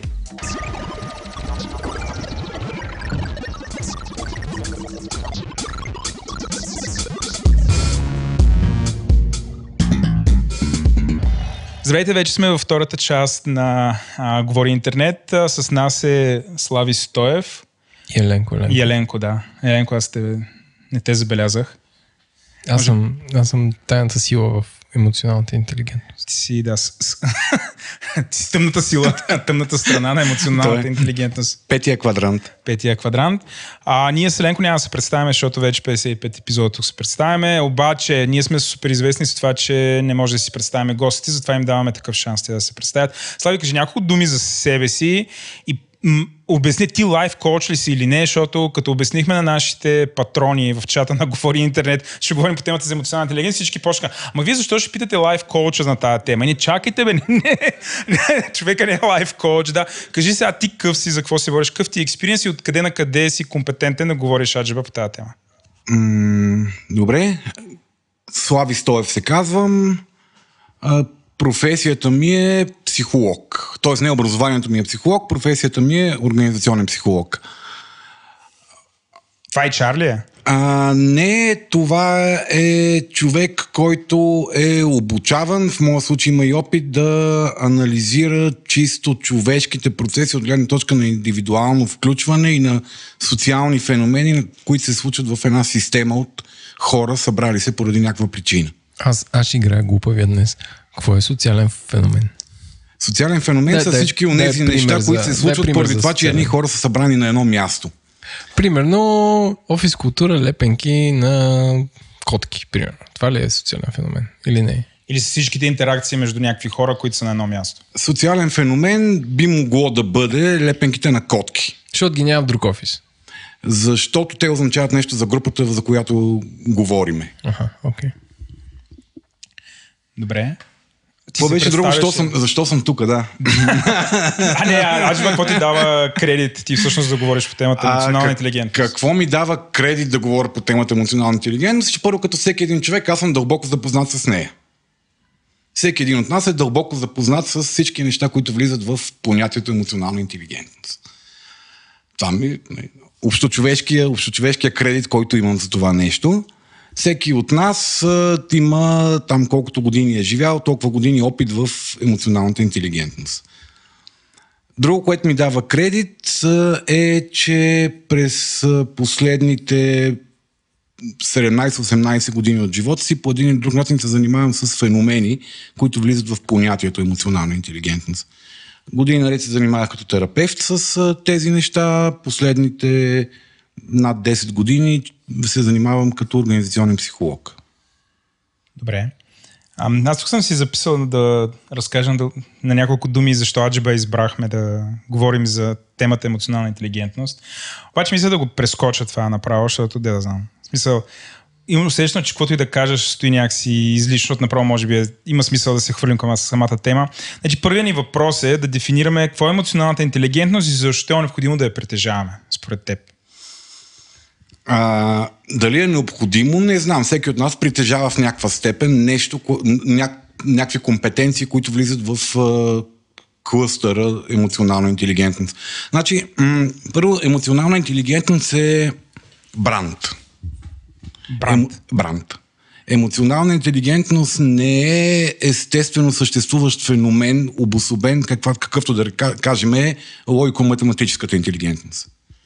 Или кинестетичната интелигентност. Нали, Еленко като човек, който се занимава много активно с спорт, е човек, който има ясно, обособен, ясно обособени умения да усеща собственото си тяло, да може да разпознава сигналите му Благодаря ти, Слави. да, да използва това тяло по един максимално оптимален начин. Нали? Емоционалната интелигентност не е точно толкова обособена, обос- обособен феномен на, човешкото, човешката същност. Емоционалната интелигентност до голяма степен е, е, както казах малко по-рано, бранд. Тоест тя е конструкт, теоретичен, създаден, за да намери е, отговор на един определен въпрос. Ама не е бранд смисъл на кросфит, където ти ако имаш фитнес, който преподава кросфит, трябва да се лицензираш, а е, как да кажа, термин, който обхваща някакви... Изкуствено, създа... и- Умения? и- да, изкуствено създадено понятие, това имам предвид. Аха. Което да може да бъде комуникирано и разбрано. Не, да може може, да, масата, да, така не ли? е да. търговска марка, свързана с лицензии и така нататък. най-вероятно някъде някаква част от термина емоционална интелигентност търпи някаква форма на а, Лицензиране? защита, да, бизнес Окей. защита, нали? Окей. или поне използване на определени инструментариуми, свързани с емоционалната интелигентност, или правото да кажеш аз тук обучих и развих емоционалната интелигентност на едни хора. Нали? Емоционалната интелигентност всъщност е отговор, който, а, който е даден на един въпрос, който вълнува хм, бизнеса от а, повече от век. Поне това е документирано и се знае. И като казвам бизнеса, имам предвид основно най-големите бизнес организации в света, именно армиите. Тоест, те си Тук ме издават... изненада. Аз очаквах, че, да знам, General Е, Motors или нещо от Не. сорт. Много прилича на армия, но... А, армиите, армиите са най, така, с най-голям човешки състав бизнес организации, с, може би с най-много бюджети работят. Сега вече с новите технологии, не знам дали, да речем, Google нямат повече пари от О, не, абсурд. Американците, ние купуват самолети от по няколко Да, милиарда. факт, да. никакъв Така че проблем. да, може би армиите продължават да са най-богатите бизнес организации. Американската армия има един трилион Да, бюджет. Трилион. Окей. Един а, хиляда милиарда. Да. Благодаря ти. Попитаме какво Да, е да, трилион. да, Тоест, въпроса, въпроса Да. който са задали тези хора преди повече от век, са казали, добре, окей, ние разбираме, установяваме емпирично, че познавателната интелигентност не е това, което определя резултата, който хората дават. Чай сега. Иначе казано, значите? Да, да. А, Хора с една, е- еднакъв, еднаква степен на логико-математическа интелигентност, това, което ние наричаме нали, IQ, това, което масово Да. се разпознава като интелигентност, да. завършили едни и същи о- военни академии, с един и същи успех, дали едни и същи показатели на изпитите. Накрая, когато се стигне до реализация на техните умения, нали, единия печели а, битки с малка загуба на числения състав, другия го застрелва в гърба неговите собствени войници, понеже 60% преди това са измрели доста бързо. Да. Нали? И те казват, окей, това има нещо друго. Очевадно не е колко добре тези хора са обучени на военния устав, четене на карти, стратегическо мислене, взимане на решения в, нали, при неясен набор от показатели, които трябва да калкулират на ум. И те питат, добре бе, кое е това, което всъщност влияе почти наполовина върху ефекта на, това, на качеството на решения, които хората взимат, качеството на реализация на техните умения. И са налети много пари в това нещо, правени са много, много изследвания. А, мисля, че някъде в 80-те години Гарднер, а, един от изследовател върху интелигентността, дефинира термин, теорията за множествената интелигентност и той казва, не, вижте хора, интелигентност не е само да можеш да, като погледнеш пет картинки, да кажеш коя е излишната. Има много други видове интелигентност и той дефинира два вида интелигентност.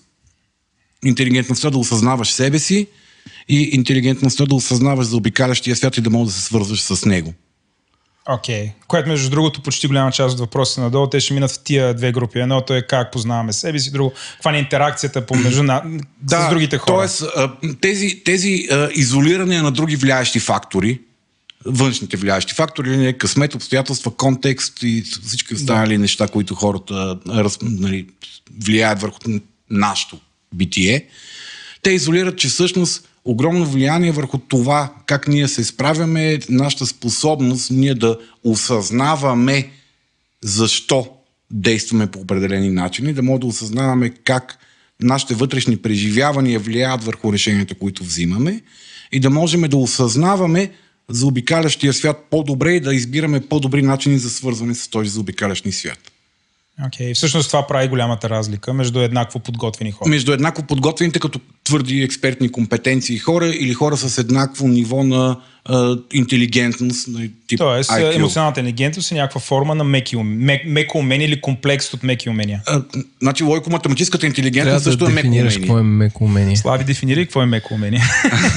е, не, тук имаме такъв експерт, аз да дефинирам такъв тип неща си. аз ме, защото го употребяваш, сега всеки знае, аз съм сигурен, Добре, че... прав си, Еленко. Еленко, ролята му е, когато е така полетим, все едно, двамата си влезем в някакъв бъбъл, дето нали, си разбираме, той да ни свали на земята. Тук трябва да кажете, okay. че вие сте минали тренинги за това, което говорите. Тук трябва да кажем първо, че тримата сме такъв... работили заедно. и се познаваме много добре. Мисля, че вече не личи колко. Тук не сме канали хора, с които не сме работили заедно. От сега да го кажем. Не. Канали сме. В нас не сме канали. Между другото, хора записваме в нас за първи път. Много е яко. Този да, епизод аз съм много доволен от качеството на живота в шоу бизнеса. Пиеме чешка бира. Да. Мога ли да кажа марката, която никой не желая да пие? абсолютно прозрачни. Пием, да. Никой не желая да пие корона. и ядеме солети хрус-хрус. И те седят в ходилника на Владо. А, само, че ми се заключи тук таблечето. Ам... Samsung. А, те да, задачата на Ленко ще бъде да, да, да ни връща някакси в реалността, така че тия около 2000 човека, които ще ни слушат, ни разберат. Сега, какви са твърдите и меки? Каква разлика между твърди аз не, и меки умения? Аз, аз не, не, Или... не използвам и не харесвам термина меки умения. Фак. Uh, нали, има, има умения, които са свързани с натрупване на някаква експертиза. Тоест някакво... Примерно да знаеш HTML как се Примерно да знаеш какво означава waterfall и какво означава agile, да знаеш кои са елементите на agile процеса, да знаеш кои са атрибутите на един agile процес. Или да знаеш английски язик. Това е. Или да знаеш английски язик. Да. Без да си роден в английско семейство. Няма значение. Да Доколкото знам, са много, има много сегрегационни нива на знание на английски язик и сред native спикерите. Да. Така че да знаеш английски язик е твърдо умение. Да. А, нали, това са умения, които са свързани с натрупване на някакви експертни знания, които ти помагат да реализираш онова, което много често наричат меки умения. Всъщност нашата способност да имаме а, поглед върху реалността, да взимаме решения, да проявяваме. А това да си социален и лесно да се запознаваш с хора и да провеждаш разговори, това меко или твърдо умение? А, със сигурност се води в кластъра на меките личностови умения. Нека да речем личностови умения. Начина по който аз използвам моя аморфен ресурс като личност, да реализирам експертизата, която съм научил и съм избрал да прилагам в живота си.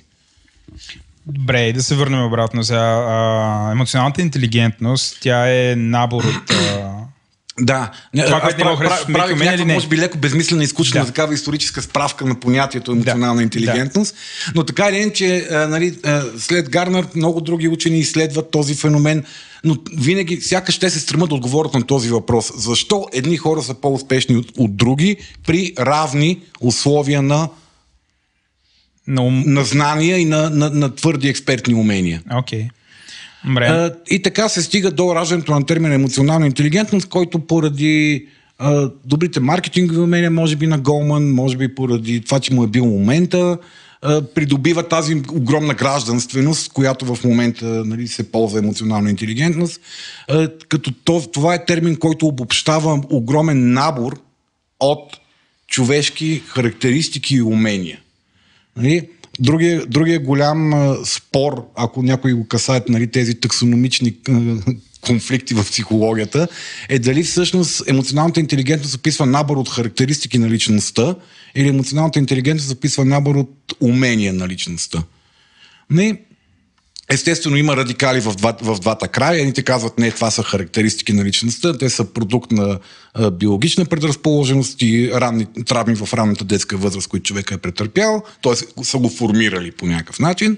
Другите казват, не, това са умения, които могат да бъдат развивани и естествено има едни умни хора, които казват, истината е някъде по средата.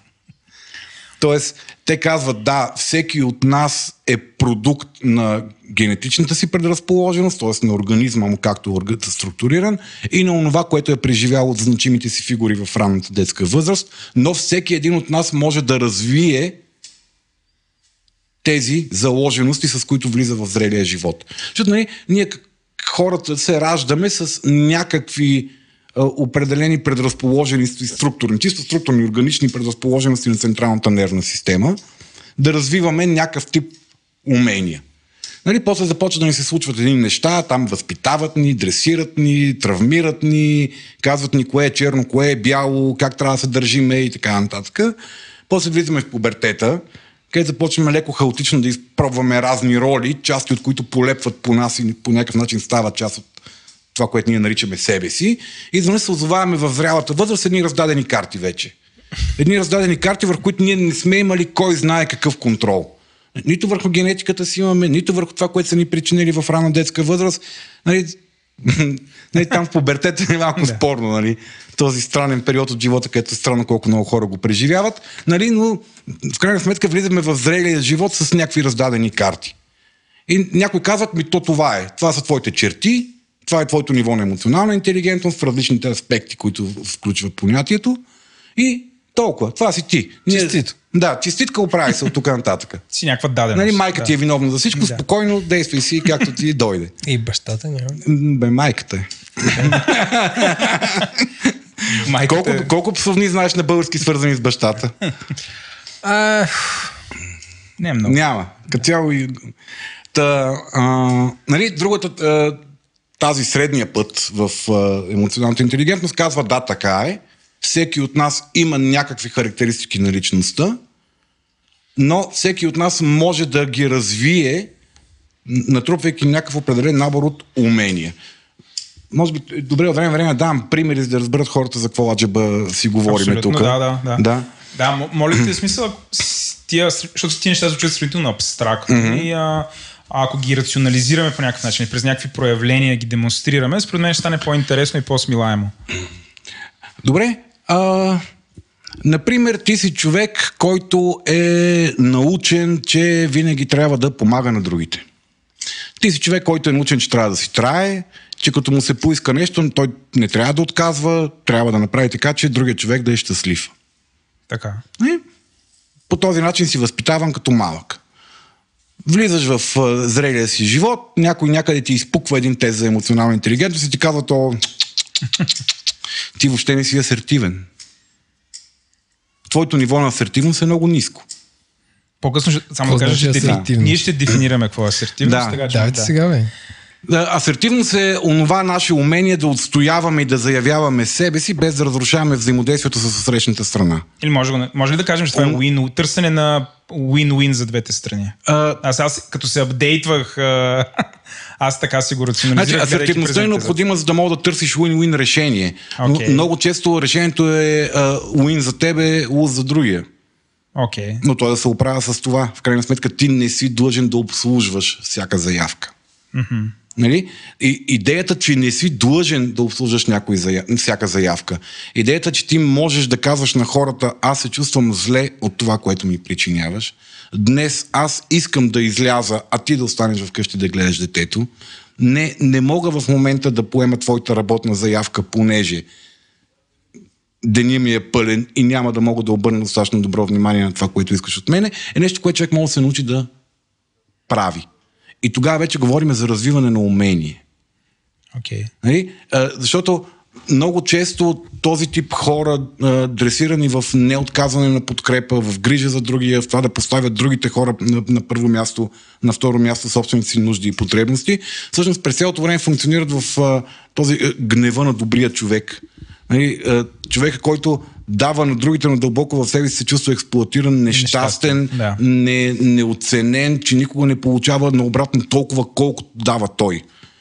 Нали? И той живее с фантазията, че другите трябва да са като него и другите трябва да, да, да му дават, но понеже не го получава, той живее с един гняв вътре в себе си през цялото време.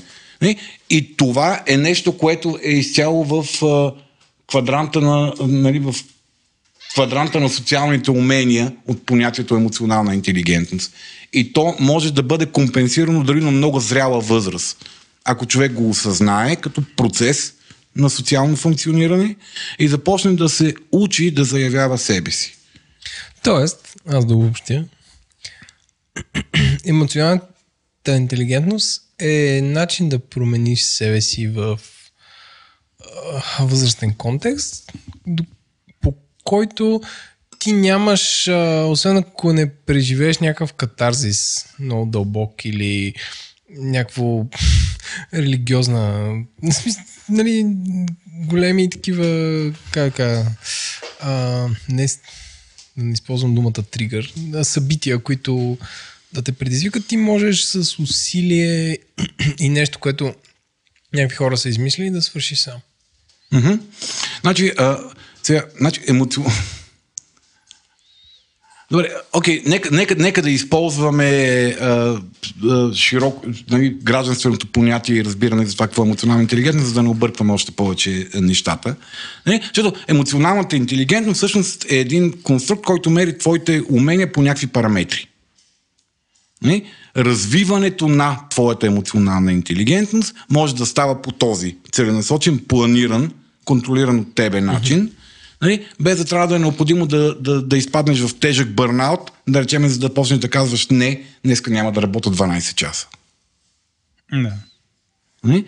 Тоест, а, всичко, а, мисленето за това нещо, фокусирането върху нашите, върху нашите умения да сме ефективни спрямо целите си, е това, което може да ни помогне да, да повишиме качеството си на живота. Всъщност една от основните инвестиции в емоционалната интелигентност са правени в търсене на отговор на въпроса как можем да направим така, че да вземем по-добри решения. Да си съставяме по-добри мнения и да взимаме по-добри решения. Канеман, гордостта на нашето племе на психолозите, единственият психолог получил Нобелова награда за економика, я, я е получил. Именно заради това, защото той е изследвал как а, емоциите влияят върху взимането на привидно рационални решения в областта на бизнеса. И то на решения, касаещи милиарди долари. А за древни решения. А, Е, Феномените са същите. А, тук имаме следния въпрос а, от потребителя SM, който пита коректно ли наричаме емоционалната интелигентност емоционална грамотност? А, да, сега, това, това е някакъв такъв семантичен, а, семантичен въпрос. Да. Нали, какво е грамотност? Способността да разпознаваш някакви неща, да можеш да четеш и да пишеш. Ми, да, то някакси се едно бие по-скоро към някакви се твърди умения. Да Не, не, не. а, а, Осъзнаване, осъзнаването и умението да, да реализираш някакви неща, ако кажем, че това е грамотност, да. Нали? А, грамотност може да се каже, че е от това аз да мога да разбирам какво чувствам в момента. Отвъд нивото окей съм, не съм окей. Отвъд нивото тъпо ми е. Отвъд нивото бе нещастен съм. А какво чувстваш в момента? Означава ли да разбираш какво ти влияе в момента? Да. Или просто... Да. Първата стъпка е да разбереш какво, втората стъпка е да разбереш защо. И третата стъпка е да си дадеш, на въпро... да си дадеш отговор на въпроса струва ли си? И това, заради което аз се чувствам така, е ли истина? Защото огромна част от нашите емоции, не е огромна част, нашите емоции се появяват на базата на мисловна оценка, интерпретация на това, което се случва. Тоест, емоциите не са самовъзникващи, те са продукт на нашата оценка на това, което се случва. Ако тук, да речем, стои един не, 120 килограмов а, каратист и аз, и в стаята влезе човек с нож, нивото на страх в мене и в 120 кг каратист ще е много различно. Защото моята оценка на това, което се случва, ще е много различна от неговата оценка на това, което се случва. Нали, Той би могъл в тази ситуация да изпита приятно вълнение за това, че се раздвижи. Да. Аз да изпитам ужас от това, че Имаш двама мъже. Всеки от които опас. Така че, нали, а, това, това е онзи, онзи а, м, процес, който много често хората, когато разберат, че имат власт върху него, са леко шокирани. Че ние всъщност имаме власт върху оценката на това, което ни се случва. Защото мислите са нещо, върху което, слава Богу, имаме контрол. Всички от тези, които спадат в дали, категорията психична норма. Нали? В по-малка или по-голяма степен ние имаме контрол върху това, което мислиме. Ние можем да избираме какво мислиме, ние можем да подлагаме нашите мисли на оценка за правдивост или, или е, за правдивост. И това е начинът по който ние можем да разберем, окей, това, че аз в момента се чувствам гневен, понеже Еленко не поддържа очен контакт с мене, се дължи на това, че аз си мисля, че на него не му е интересно това, което говоря. А, е това дали наистина е така? Замислих се просто. Б. Колко пък ми е важно, че Еленко не му е интересно това, което говоря в момента. Е, И това е начин да, да управляваш вътрешните си емоционални преживявания. Тъжният факт е, че огромна част от особено негативните емоционални преживявания, които при- изпитваме в живота си, са продукт на то не, може би не е термина, думата не е грешна интерпретация, но, но е продукт на произволна интерпретация. Защото с много други възможни интерпретации са точно толкова верни, да, повече даже са по-верни, по-вероятно верни, от това, което ние спонтанно интерпретираме като причина или като последствие от това, което се случва. Добре. Така че да, термина грамотност според мен е коректен, ако го опишеме като способността да разбирам какво чувствам, защо го чувствам и да мога да направя оценка на степента на вероятност или степента на достоверност на интерпретацията, която ме кара да се чувствам по този начин. А, аз мисля, че на следващия въпрос а, някакси индиректно отговорих, но все пак искам да го сложим, за да се го отговори категорично. Той идва от потребителката Диримири. Тук ги слагаме с псевдоними, както Добре. хората. А, и въпросът е, емоционалната интелигентност е нещо, нещо, което може да се развива и може да се контролира или си е някаква лична характеристика. Аз мисля, че ти така сравнително от, от няколко гледни точки го дискутирам. А, В смисъл, тук ни трябва категоричен отговор. Категорично е, е, и двете са верни. Демет. Кате- Катего- Категорично да това е набор от а, личностни характеристики, които категорично могат да бъдат, бъдат развивани и усъвършенствани, така че ние да, бъдем, да, да можем да ги използваме по-ефективно спрямо това какви са ни конкретните цели в конкретни ситуации, спрямо конкретния контекст. То е, но, окей, т.е. не е финално. Тоест, ти можеш да дойдеш с някакви трейдс, характеристика, обаче това може да бъде развито и контролирано и, всъщност това е емоционалната интелигентност. Тази ти способност ти всъщност да овладееш, да промениш текущите ти дадености, да ги развиеш до някакво ниво. До някакво ниво, като да. не забравяме, че има едни неща, които се наричат генетика и едни неща, които се наричат а, нали, дълбоки травми. Тоест, до много от нещата, които се случват вътре в нас, ние нямаме контрол и достъп. Ние можем да се справяме на повърхността. Ние можем да научим, заучиме поведенчески модели, ние можем да заучиме мисловни модели, които ни помагат да сме по-ефективни за себе си и да, да живеем по-качествен живот. Не? Това е което емоционалната интелигентност може да направи. Има, да речем, има хора, които са с много развита ем, емпатийна нервна система, емпатийни зони в а, централната. Добре. Има хора, които поради структурата на мозъка си имат много по-големи умения да усещат преживяването на отсрещната страна. Да. И това е просто понеже едни определени емпатията, зони на мозъка. да. Да. което е емпатията. Е, Едни определени зони на мозъка са им чисто структурно по-развити. Около 20% от популацията имат такива силно заложен, силни, силни заложености. Това в детството ли се... В смисъл, защо и дни са така, пък дори... Къде се това е въпрос за няколко милиарда долара. нещо. Окей, т.е. няма отговор. Да, това, спора- е фер, не, не, това е фер, така да го отговориш. Просто Да. исках да питам, да. пробваме. Спора доколко е генетиката, доколко е социализацията влияе върху формирането на личността, е нещо, което, върху което се прави страхотно много изследвания за различни аспекти, различни И неща. няма, имат, а, няма, няма нещо, което да задоволява и ти да кажеш, е, това е, нали? Ми, не, можем да влезем според мен в абсолютно излишно задълбаване. Окей, няма, да не влизаме, защото да, вече между другото сме на половин час. Виж как ли ти времето? Да, да. Да, ам, добре, т.е. може да се развива. Следващия въпрос е как я придобиваме емоционалната интелиген- интелигентност? Има ли, а, ли трябва да имаме коуч или ментор, чрез който да го правим, или може някакси сами там да четеме книги, да се развиваме? А, и другото, което е важно, което аз се заклех там в чата на Говори Интернет, се заклехме да те помолим да обясниш, Аджиба, какво, какво се занимава лайф коуча, защото това е е, Чухме около 30 различни мнения. А, та, накратко, да. А, какъв е пътя, на така, на, нали, стратегията за придобиване на емоционална интелигентност? Има ли нужда от някой друг да ти държи ръката? Чай, че този, този въпрос е толкова широк, че аз може би се опитам да го членоразделя по някакъв начин, защото много, много неща се, се да. съдържат в него. Ти можеш така Владо категорични Бъндала. да ги казваш. Да. Водо бъндала си ти. Аз един пакет от въпроси. Абе, един въпрос да задам. Нали, знаеш, че в такива случаи най-често от- отговарящият ти отговаря на въпроса, на който той иска да ти отговори, дори да не си го задал. Ние, по принцип, сме известни, че в нашите интервюта подаваме основно ниски токи. Тоест, тук не сме те събрали да ти подаваме, да те мъчим и да те въртим, нали, на шиш. А, така че, да, ако искаш, избери си около всичко това да, да отговориш. Добре. А... Я ми, я ми подай какви бяха... Как я придобиваме? Какъв е пътя към емоционалната интелигентност? Значи, Имаме ли първо- нужда от някой, който да ни преведе? Сега, първо, че всички ние имаме емоционална интелигентност. Нали, аз началото казах, че аз имам легитимацията да говоря по темата, защото аз съм човек. Всички ние имаме придобита емоционална интелигентност по един или друг начин, в някаква степен. А, как хората се променят? Променят се заради някой друг, променят се заради други хора, променят се заради това, че се установяват, че нещо, което правят не им изнася и вече болката е толкова голяма, че цената на промяната си струва да бъде платена, колкото и ние хората да мразим да се променяме.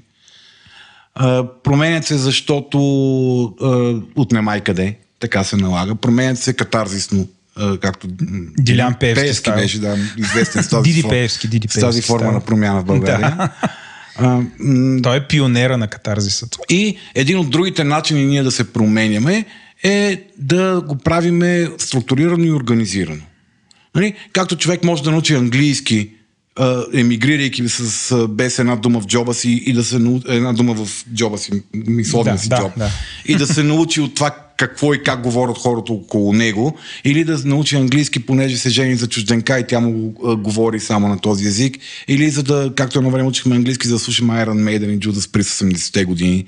Това е, Това е- една ти- епоха, да. да, ти на колко години беше? Малко след динозаврите. на 44 съм. Да, ние с Еленко сме доста по-млади. Доста по-млади сте. Е, Водо изчака... Което ви е лишило от много неща. Да.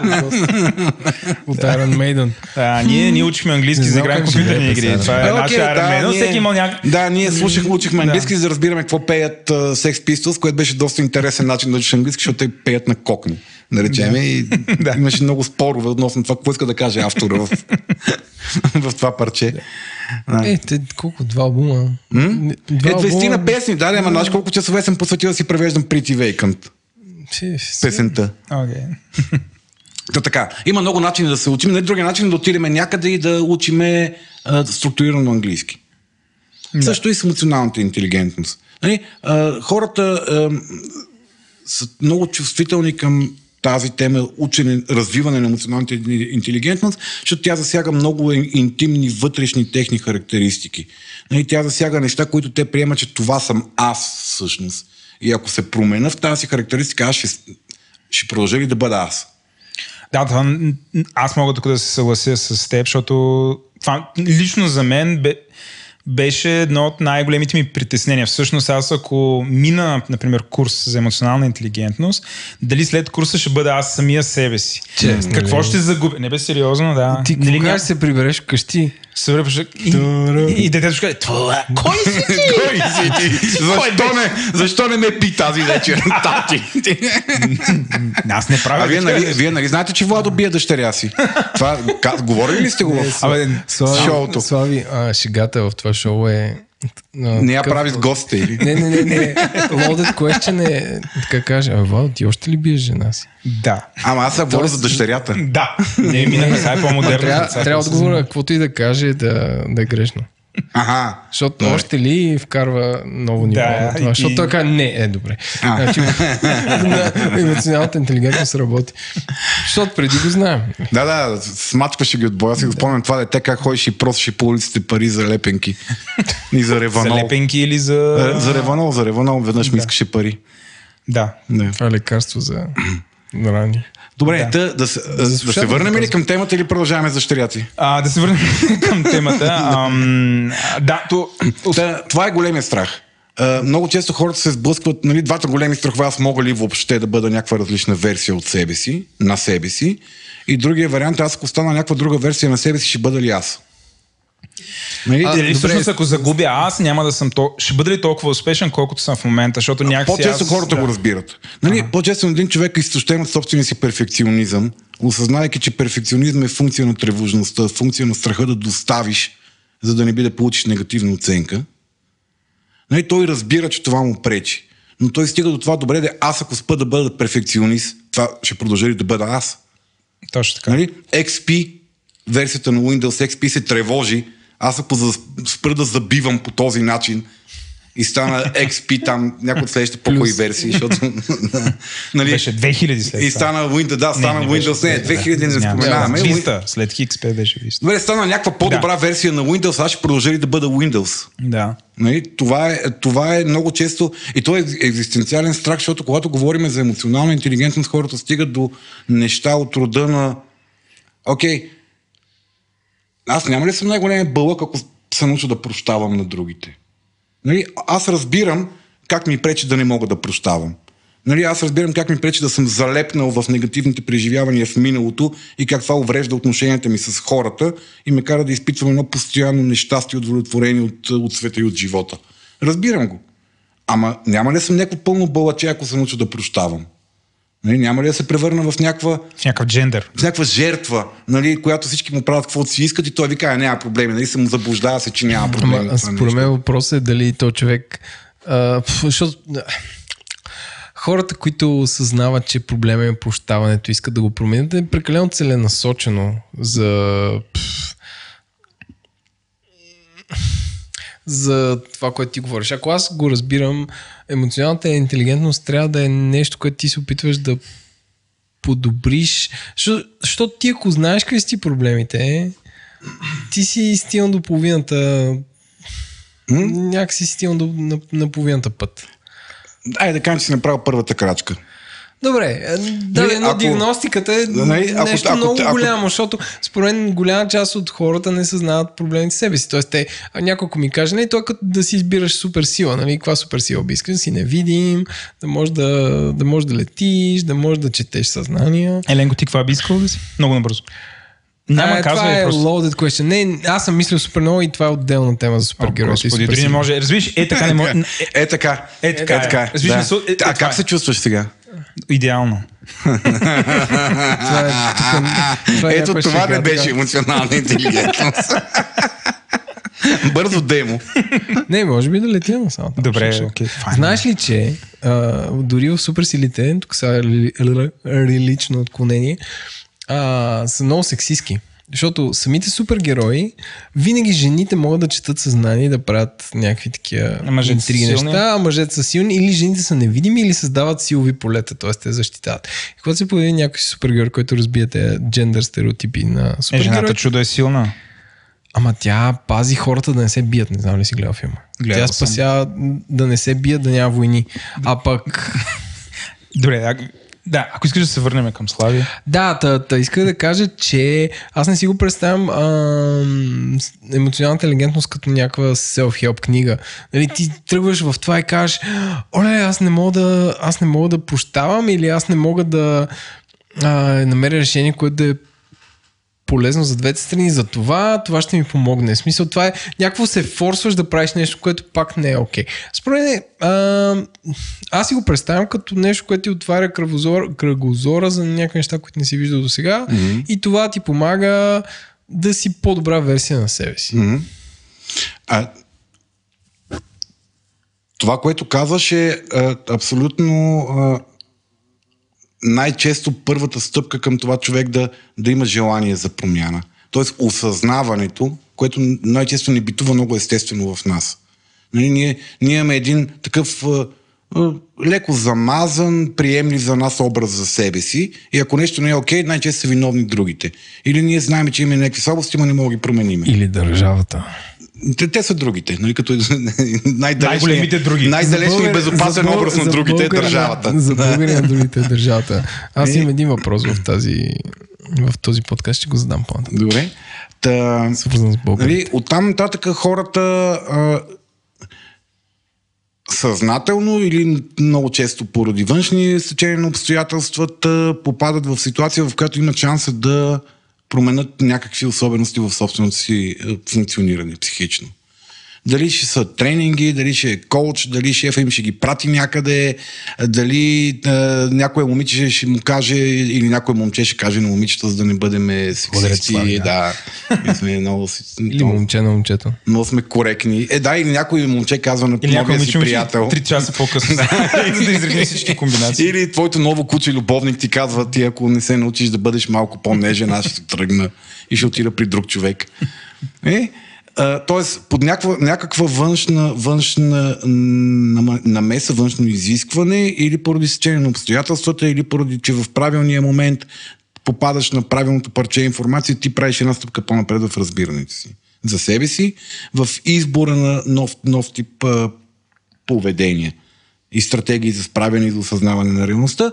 И тук се появяват някъде колчовете като един от целия набор. От възможности. Да. Аз мисля, От възможности. Супер го отговори. Много набързо. Какво е лайф, лайф коуч? Ама такова с 3-4 изречения. И какво правят тия хора? За какво се борят? Значи, Life Coach е а, м- не много скоро, но относително скоро в историята на коучинга възникнало понятие, което обслужва а, нали, загубата на социална подкрепа, повишената тревожност и изолация на хората. Това е специалист, който ти помага да взимаш житейски решения. Житейски решения. Чалгата на психологията. Сега, аз не бих. а, Нали, колкото, колкото и да е дразнеща преекспонацията на този термин, колкото и да е дразнеща целия, цялата шлифовка, нали, м, м, токси, токсичността на мейнстрим употребата на, на, Той на понятието. интелигентност е като лайф коуч. По същия начин това е някакво такова Двете неща нямат понятие. абсолютно нищо общо. Няма, не значи, не като общо, но просто това е, това е конструкция, създадена, за да бъдат комуникирани. Не, лайф коуч е наричане на ролята, роля на човек, който би трябвало да те подкрепя ти да взимаш житейски решения и да се научиш как да се придържаш към тях. Нали? Защото всеки може да вземе решение да спре цигарите и да тръгне на фитнес. Нали? Все още, за съжаление, достатъчно много хора пушиме и достатъчно много хора не ходят на фитнес. Така че лайф коуч е този човек, който би трябвало да те подкрепя в тази посока. Сега, естествено, като при програмистите, като при PM-ите, като при лекарите, адвокатите, а, психотерапевтите, учителите и при лайф коучовете има хора, които не стават. Има хора, които са поели тази професия поради някакви егоистични техни си причини и не вършат работа на клиентите си. И там има хора, аз познавам такива хора, познавам такива казуси, които са свършили много добра, наистина са променили качеството на живот на хората, с които работят. Нали? Life Coach е версия на това, което се нарича всъщност коучинг и това е, не е нищо различно от това, от метод за подкрепа на другия човек да бъде по-добра версия на себе си, да развива някакви умения. Нали? Треньора на Григор Димитров прави това, което един бизнес коуч прави със своя клиент, което А, един... какво се различава от ментора? А, как- какво се различава от ментора? Ментора е, Ще аз треньора на Григор модел. Димитров по-скоро. Рент- Ментора е ролеви модел. Ментора е, а, развива другите хора чрез даване на знания, предаване на личен опит, демонстриране на личен пример, осигуряване на политически или материални а, ресурси за човека, който менторства, за който се грижи, така че той да просперира. Нали? Тоест, ментора е много по-бащина фигура. Mm-hmm. Това, което с колча, аз, да, някакси по- по-харесвам думата треньор, но не да използваме ш- ш- популярното име колч. А, Колч е човек, който работи с ресурса на човека. Той не дава. Той не дава готови решения, той не дава а, пари, Тоест няма връзки. 9 стъп, стъпки, които да, да станеш богат. Тоест това не правят лайф коучовете в Не, те могат, смисъл. могат да те движат, могат да те развиват по някаква програма целенасочено, знаеки, че ти ако правиш едно, две, три, четири, ще постигнеш успех. Но нямат готов модел за всеки смисъл. Но, ня, но, но добре е да нямат случай. готов модел. Добре е да нямат готов модел за всеки. Добре е да, да не дават на хората универсално работещи отговори, защото ментора много често това прави. Той каза, виж какво тук, млади програмист е мой падлан, ето така се прави в тази фирма, ако искаш да си добре. Прави едно, прави две, прави три и ще си добре. Ма аз не мисля така, няма значение ти какво мислиш, млади Люк Скайлокър. Прави едно, прави две, прави три И ще успееш. и ще успееш в тази фирма. Нали? Това прави ментора. Той ти казва какъв е верният път, подкрепяте, да, осигуряват ти ресурси, разчистват ти пътя, дават ти знания и ти казва прави като мене. Аз успях. Нали? Коуча не прави това нещо. Коучингът като техника за развитие на потенциала е много фокусиран върху човека, върху неговата оценка за реалността, върху неговото разбиране за контекста и служи като а, като един външен глас, който ти казва, това сигурно ли ще го обмисли добре. Това погледна ли го от тази гледна точка? Това, смяташ ли, че ако направиш така, до какво би могло да доведе това нещо? Помисли ли? Би ли могло да има друга причина този човек вчера да не те е поздравил в коридора, освен, че той те мрази? И ти сега искаш да му отмъстиш по всички възможни начини. Някаква друга причина хрумва ли ти?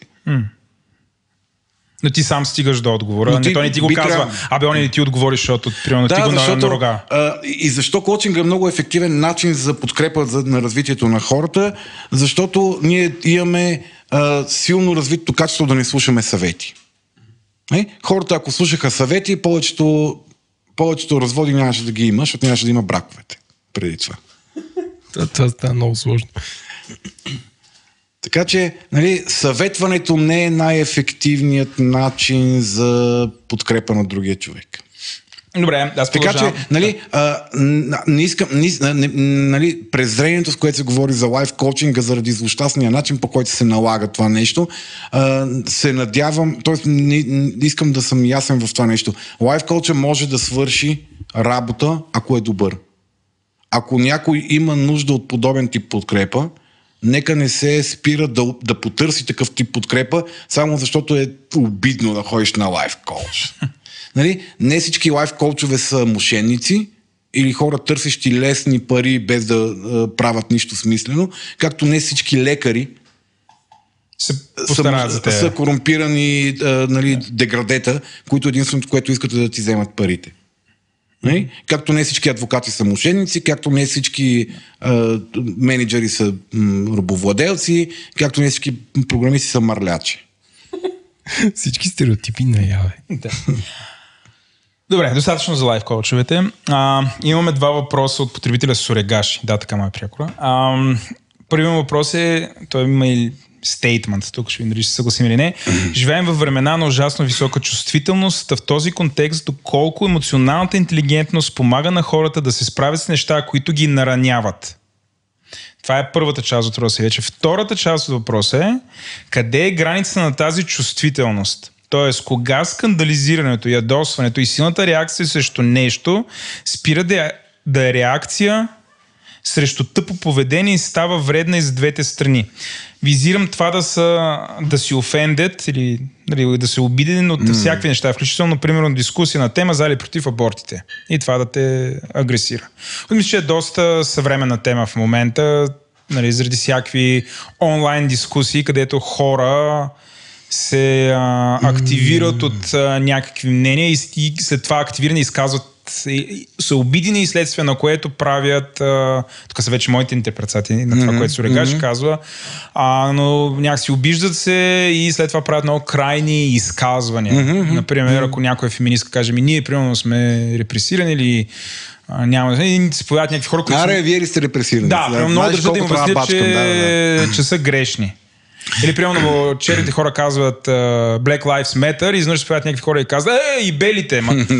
В смисъл, нали, те Black Lives Matter не казват, че белите няма, но някой държи много да обясни, че всъщност черните, пък те не зачитат на такъв тип неща.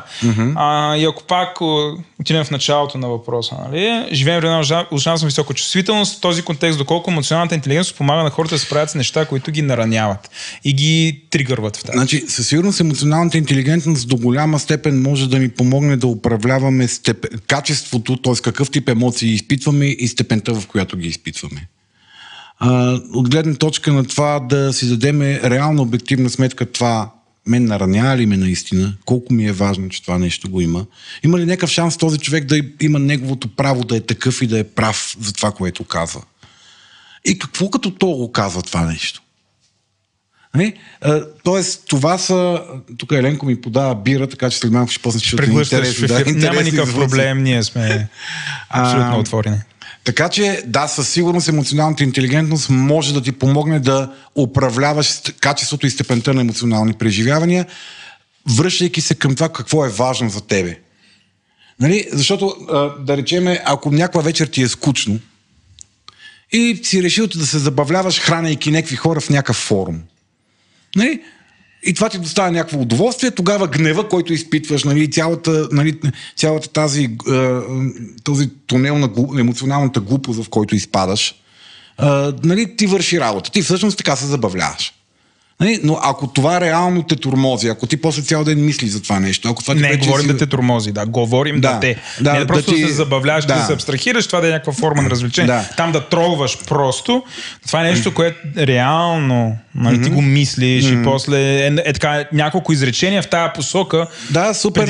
Много често, много често сме склонни супер маловажни за живота ни събития, ние да, се, да, ги, да им позволиме да ни, да, да ни хайджакнат, да ни, да ни отвлекат емоционално и всъщност ние да забравим реално важните за нас неща. Нали? И това много често се случва, защото ние не си даваме сметка всъщност какво се случва. А, поради а, организацията на централната нервна система, поради това как работи мозъка ни. Еленко, моля те, приземявай ме, като почна да използвам такива съвсем... Не бе, аз следя много понятия. внимателно. Той следи и чака да те подсече, но ти така, доста Нали? ниско ниво държиш в момента, Да, така че добре. не се, да. Значи, добре сме се забрали. На едно ниво сме. А, та, не, та, поради организацията на, на мозъка ни на, на чисто клетъчно ниво, в момента в който се повиши степента на емоционално преживяване, спада нивото на, на, на, мисловна, на мисловен капацитет. Тоест, колкото по-ядосани сме, толкова по-глупави сме.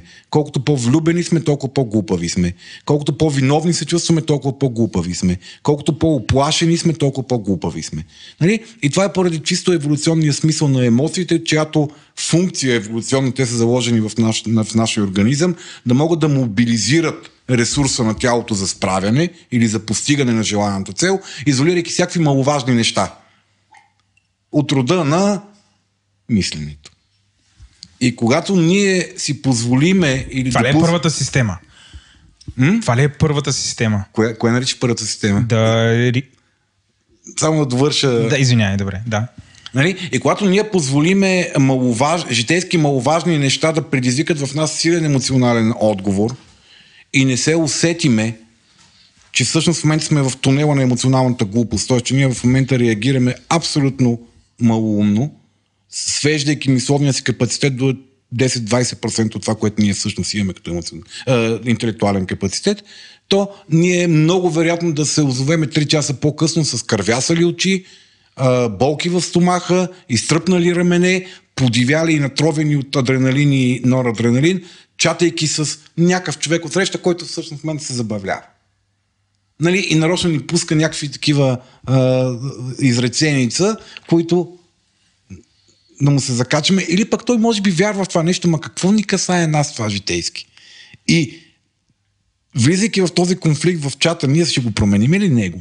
Ще променим ли реалността? Ще, промени, ще има ли някакъв емоционален, такъв социален резонанс, този енергия, която сме вкарали, или просто ще сме изтощени, озлобени, изморени, отчаяни, обезверени и с малко по-увредено здраве няколко часа по-късно. Нали? Ето за това може да ти помогне емоционалната интелигентност да се усетиш в по-състояние си, Да се замислиш това всъщност върши ли ти работа и защо си в това състояние и да умееш да продължиш нататък. Ако прецени, че това не ти върши работа. Аз искам да кажа, че за, за това ти да си а, озверял и да спориш дълго време с някой някъде, м- до голяма степен допринасят самите а, как да кажа, хипер, аз го наричам хипермедийност, т.е. Mm-hmm. устраняване на няк... т.е. У... отразяване на даден факт или не факт, или някаква случка, или нещо създадено за да е медийно, а, до такава степен, че неговата нерелевантност да стане релевантна. Това го казвам след като две седмици си изтрих фейсбук апа в, на телефона. Време беше. Герой. Каже, преди две години си го изтрих. Голяма стъпка към личностното му развитие. Да, Да, ето, като разбрах, че ще правим за емоционални или си казвам. Веднага пш, изтри. Изтрием фейсбук апа. Let's go. Anyway, е, от една страна хипермедийността, апове, системи, социални мрежи, които са които не прости хора, а доста как да кажа а, Абе, психолози са работили така, че да е адиктив, нали, защото там почетах една книга, където всъщност то е малко различимо от това за цигарите. В смисъл, че цигарите са направени по определен начин, така че да са адиктив. По същия начин и фейсбук аповете и, и другите социални мрежи са направени да са пристрастящи, защото това носи определена печалба. А, искам да кажа, че някакъв проблем като хорото на Рилските езера, който в някаква степен е проблем, но хиперотразяването му го прави друг проблем. В смисъл, то го прави проблем, че ам, милиони хора се занимават с него. Реално самия проблем, че някакви хора там са играли кючек, е никакъв в сравнение с това, че тези милиони хора са загубили 20, 10, 3, 4 минути от ежедневието си, вместо да работят и да дигат брутния вътрешен продукт, в това да емоционализират с нещо, което е нон-ивент и не е станало. И те не са там и не танцуват и не го виждат. И, и тези хора не газят някой. И може би развалят природата, но ти разваляш много повече, като си хъбиш времето за това нещо. Е, в този смисъл, осъзнаването на, на това, какво е важно в дигитална среда е много по-трудно и че да, т.е. аз понеже не съм експерт по емоционална интелигентност, не знам как трябва да го осъзнаят хората, но според мен трябва хората да имат, трябва да развият един вид нов интелигентност, които да, които да осъзнават, че а, това е важно, а това е раздуто и не е важно. И че това е манипулативно и така нататък. Е, това, а, това е един от най-важните, то е добре, окей, най-важните, един от важните, важните умения в емоционалната интелигентност, да си даваш сметка това, в което аз в момента инвестирам моята емоционална и мисловна енергия, върши ли ми работа, какво е това. Но, за съжаление, тази хипермедийност, за която ти казваш, придаваща фалшива важност на нещата. Това, че ти си публично изложен, което още повече дига тревожността за това как ще, как ще реагираш и как хората ще оценят начинът на реакция, те вкара в, много има- те вкара в това черно-бяло мислене. Има и напрежение за това, че ти трябва да реагираш. Нали? Тоест, че има очакване, да има очакване. защото Видя ли можеш. той какво каза? Защото, да, защото можеш може, да реагираш, т.е. трябва да реагираш. Защото трябва да реагираш. Да. Или, или хората чакат ме аз да кажа какво мисля. И, и, и някакво... Нали, аз ако не го направя, игра- предавам някаква кауза, за която съм, а, а, нали, стоя зад нея и затова ще урежа всички други а, сложни компоненти на оценка на ситуацията и ще си залепа аз черното или бялото, зависимост от коя страна на тази, тази фронтова линия съм и няма да чувам нищо друго и ще натискам само в посоката, в която аз трябва да говоря. А, по тази тема, между другото, днеска четох една, а, едно, едно интервю в някакъв, мисля, а, сайт, няма да ме бъркам, а, с ръководителката на танцовия ансамбъл, който а, е нагазил в а, езерото. Нали? И тази жена, аз мога да разбера нейната гледна точка.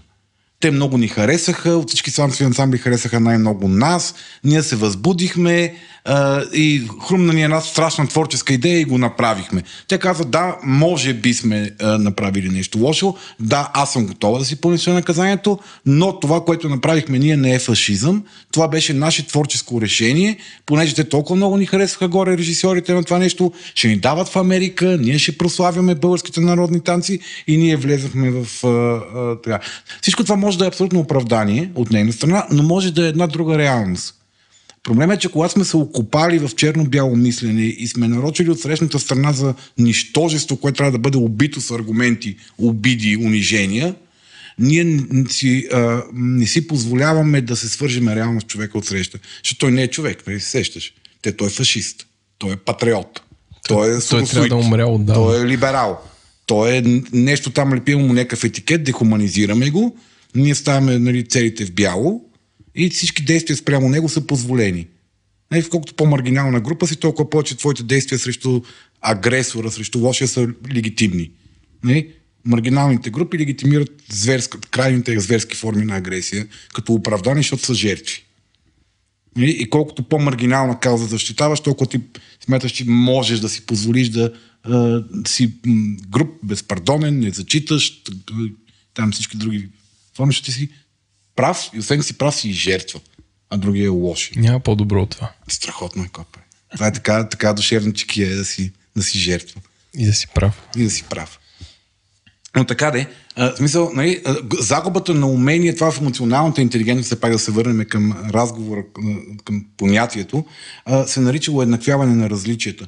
Тоест, нашето, нашето умение да откриваме нещо друго към, от, от, от другия човек, освен това, по което се различаваме. Което е много ценно житейско умение. Не, може би не в тия чатове във форумите. Нали, там може би всъщност да, да развиеш тази интелигентност, която Еленко подсказва, че е добре да имаме, да преценяваме, струва ли си да инвестираме живота си, живота си в крайна сметка в това нещо или не. Нали? Но когато в реална житейска ситуация с колега, с шефа ти, с бизнес партньор, с там, хора от семейството ти, влезнеш в полемика, сблъсък на, на интереси, на ценности, е добре да умееш да, да, да отиваш отвъд различието, за да можеш да имаш ресурс да поддържаш социалната рамка около себе си. И тогава ще имаш по-качествен живот. Да, няма да си винаги прав, няма да си известен като Владо, който винаги надумва другите, но може би ще имаш по-качествен живот. Владо, ти така ли си известен? Аз Е. така съм известен. Слави някакъв. той е. той, той, той, той, тек- техниката на Владо за надумване, тук може би пред хората не го показва в а, подкаста. Значи неговата техника за надумване е като просто не ти дава думата. Е- Успеха е гарантиран. да те надума. Е, да те наддума. Над дума, да. А не да те надума. Сега ние с теб ще идем и какво ще... Тоест не да направи някаква завера. Не, не, не. Макар, че той да това го може. надума. А, не бях чул използването на термина на дума в този контекст. Добре, не, да те наддума. Добре, окей. Какво гледаш? Тук има един доста провокативен въпрос. Не, че тия бяха... А, може ли да, да се Ай, върна към първата част на този въпрос, че сега хората били много по-чувствителни. Да. Така е. Имат много повече терен да го изяват. Просто. Много повече можем да го покажем. Това е според мен. Да, така е, това така не е свързано с емоционалната интелигентност, това е въпрос на социална Тоест, психология. според теб хората са също толкова чувствителни. Ами, аз Просто представ- е лесно да се изразят. Аз си представям, че преди а, 30 на 40 години, ако си фана гаджен негърки отидем в малко градче в Луизиана, повечето хора ще са доста обидени от това нещо. Нали, може би нямаше да стане а, глобална говорилня, имам ли право аз да хода с... Мога ли използвам думата негърка във вашия подкаст? Да, можеш. Добре, Мисля, че на благодаря. български язик а, все още... Окей ли? Не, не трябва да казваме афроамериканци на чернокожи родени в Унгария. Не мисля, че Не, в защото- България има такава... Не, е прието защото такова България идва от испански, като означава чернокож и... Ми е окей. И, тоест, ние не, не сме бесли определен тип хора на, на улиците. На... Мгм. И това, това че право. имаме да, такава Та, нали, а, тогава хората ще да бъдат точно толкова наранени от това, че аз правя нещо, което те намират за неправилно. Нещо, което конфронтира техните дълбоки убеждения за правилно и грешно и затова аз на какво имам право. Нали? Просто в момента ние имаме много по-голяма въз- възможност да го, да го изразиме. По повече канали. По повече канали и това, както казахме малко по-рано ни кара да се чувстваме длъжни да го изразяваме. Едва ли не, защото можеме да го изразиме. Понеже и той го е изразил, и той го е изразил, и той го е изразил, то явно е важно. Трябва и аз да се изразя. Нали?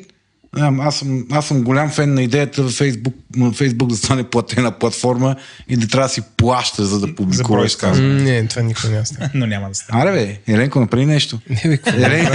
Еленко, интернет. Не бе, ти ли знаеш, че той е Еленко, Фейсбук? Аз се кълна в те. Еленко редовно, той има топла връзка с Марк Закърбърг и обсъжда late. тези теми, обаче Марк не е Той малко- затова е толкова категоричен, че никога няма да стане, защото Точно така, се- те с да, Маркс да. си Не, го ти си говорят. представи, ти си представи, ако Фейсбук въведе някаква елитарност и едни плащат, други не плащат. Представи си свят, в който само богатите могат да, да говорят мнението. Нещо само богатите. Те ще сложат някакъв приемлив. Е, какво един цент да е? Не бе, не един цент, бе. Да, Ти да, кога, да, последно, там... кога последно си купил ап? Какво съм си купил? Ап, Приложение за мобилен телефон. Аз на моят мобилен телефон не мога да се качи. Демет, ето, ето, виж ли, тоест ти тогава нямаш глас, ако Фейсбук въведе това. Ама не. А ти трябва да имаш той глас, на- ние затова на правим компютър може. М, Според мен е, а, токсичността на, на Фейсбук е разсейването на енергията. Фантазията, че ти правиш нещо, поне си изокал в, в Фейсбук. Ама тя фантазията ти си я създаваш. Да, да, това Въпросът е, че то ти създаде една платформа, че ни хора лайкват, като ти си кажеш, леле, колко работа. Колко съм-. И колко- фантазията, че всъщност има... Че това означава нещо. Че има резултат, да. Не. Нали, а, като форма за организация на социални групи, да. Нали, не, го, не го подценявам по никакъв начин, може би има и по-добър начин, но нали, да, си, да си събереш хора за рождения ден или да не съберете там уния 3000 човека да ходим по протести за Пирин, нали, да се, за такива неща, да. Нали, аз разбирам неговата социална функция, но според мен другото, е- другото е токсично. Другото е една, мисля, нали, като разликата между секса и чекията, мога ли да кажа това? Да, бе, може. Да. От кога чакам да я чуя? Здравейте, деца, които ни слушате в коли на на вашите родители. Чичо Слави ви праща поздрави в този момент. А, аз имам един такъв провокиращ въпрос. Ма тя да каже разликата, бе. О, извинявай, да. Ти... Между секса и чекията, да. А, да, че е, едното е а, егоцентрично преживяване, а другото е преживяване на споделяне на, на, на близост и на енергия с някой друг. Те са много Кое, раз- кое? Се. Не ми обясня- Не ми обясня. И сега, деца, Нещо е, се замисли. Чичо Еленко и той иска да ви поздрави. Да. А, мога ли да мина към следващия въпрос? Мисъл, има ли някой не изказал или трябва да направи коментар? имаше въпрос есе, аз не съм сигурен дали отговоря. Отговори, не, не, отговори, отговори, отговори, отговори, отговори, да. Ми въпросът е- знак, че пак съм почнал да ръкомахам. Да, да. А, Никола Кирев пита къде свършва емоционалната интелигентност и къде започват техники за манипулация и емоционална експлоатация. Аха. Аз ти казах, смисъл, Asking the real questions. че имаме такива палави как, въпроси. ами, п- п- как беше дефиниран първата Къде част свършва емоционалната интелигентност? Къде свършва, да, да разбрах. и вече след това от Това е там нататък като- започват техники Да. за манипулация емоционална Като кой ползва силата за тъмната страна. Еми, да. да, в смисъл, то там е, това е, отговор е къде, къде свършва ножа като нещо, с което си режеш хляб и, и ножа като нещо, с което убиваш някого. Нали? Къде свършва твоите познания по физика да създадеш а, вечния двигател, който ще спаси човечеството и да създадеш ядреното оръжие, което може да ликвидира човечеството. Мисля, нали, това е въпрос на, на, на, на как използваш уменията си, е въпрос на ценности. Нали, въпрос на, на някой въпрос на стечение на обстоятелствата също така. Да. Но така или иначе, а, това, не, това не касае самите, самата компетентност. Тоест, как използваш емоционалната интелигентност, причината не е сама, в това дали си я развил или не. Нали, а, имал съм случаи, работейки с, с хора, да изпитвам така, леко морално съмнение дали искам да развивам точно този човек в а, уменията му да управлява себе си и да влияе на, на социума около себе си. Но в крайна сметка, нали, а, хората с силно развита емоционална интелигентност са егоисти. Егоистите знаят, че трудно могат да имат качествен живот в, в нещастна социална среда. Тоест, дори хора с такива склонност към увреждане, манипулация, експлоатация на другите хора, могат чисто инструментално малко да съберат границите и да почнат да се грижат за средата около себе си, защото осъзнават, че това им върши полза. Нали? Естествено има нали, хора, които имат така, силно силна, силна, силно останала такава егоцентрична компонента от е, ранното си детство, когато си мислиш, че ти си център на света и че света се върти около тебе и че няма значение какво правиш, ти света трябва да се грижи за тебе. Нали? Има хора, които не, не успяват да стигнат до егоизма, до здравия егоизъм, но най-често развиването на емоционалната интелигентност, осъзнаването на, на другите и на, на, на себе си в този свят, ти помага да станеш здрав егоист. Тоест да се разделиш с някои егоцентричности, като фантазия, че винаги ти си прав, че другите са ти длъжни, че другите трябва да знаят и от какво имаш нужда, че те трябва да се съобразяват с тебе, че те нямат право да бъдат различни и така нататък. Добре. Следващия въпрос е от потребителя G-Dog, който не е рапър. Вау. Той е пилот на самолет. Сериозно? Което... Сериозно, да. Е, тия хора са много корави. А, така и сега, това, това нарочно го казваме, за да, смисъл не му казваме пълното име, но mm-hmm. казваме този контекст, защото въпросът му по тая, заради това е и доста интересен. Което, и въпросът е, кои емоции инхибират или пречат на това да реализираме нашия потенциал и кои ни помагат? М, Значи, емоциите са невинни. От тази гледна точка, да, да, които ни помагат да, да ни блокират или да ни, да ни развиват. Емоциите можем да ги обвиняваме през първите 6 секунди от началото на тяхното възникване. Нали? Това е времето, което е установено, че в тези 6 секунди от емоционална реакция на определен стимул, ние реално нямаме много голям контрол върху поведението си. Тоест по това време емоционалната вълна, биохимичната вълна в мозъка ни и към тялото ни, ни е поела контрола върху нашите реакции. Нали? Не случайно народа е казал брой до 10. Да. Не? Вече оттам нататъка а, няма вид емоция, кой да кажем, че е лош или добър. Въпросът е ние какво избираме и успяваме да направим след тези 6 секунди. Нали? Както страха за един пилот, страха може да, е, да не умре, да не падне самолета, може да е много добър мотиватор този човек да, да направи така, че самолета да не падне, да е фокусиран, защото нали, страха ни концентрира, страха Да. ни фокусира, страха изолира околните разсейващи стимули и ни, нали, ни учи да се справиме с а, заплахата. Обаче, ако, страх, ако ние позволиме страха да ни блокира, ако ние избереме нали, в избора борба или бягство, ние избереме бягството, или се паникьосаме, или а, започнем да взимаме такива параноидни, необмислени решения, докато се справяме с тревожната ситуация във въздуха, най-вероятно в този случай бихме могли да кажем, че страха като емоция ще инхибира потенциала ни на пилоти. Така че нали, въпросът е ние как успяваме да се научим да, да се справяме с, с, емоциите. Нали, както любовта може да ни направи най-съзидателните креативни хора, създаващи чудеса, така може да ни направи абсолютни мърди, които нали, не, не, не, не правят абсолютно нищо в, а, а, в това да дадат нещо на другия, се превръщат в едни ревниви рубовладелци, които оправдавайки се от любовта си, всъщност съсипват човека от среща. Добре. Така че да, нали, емоциите са невинни.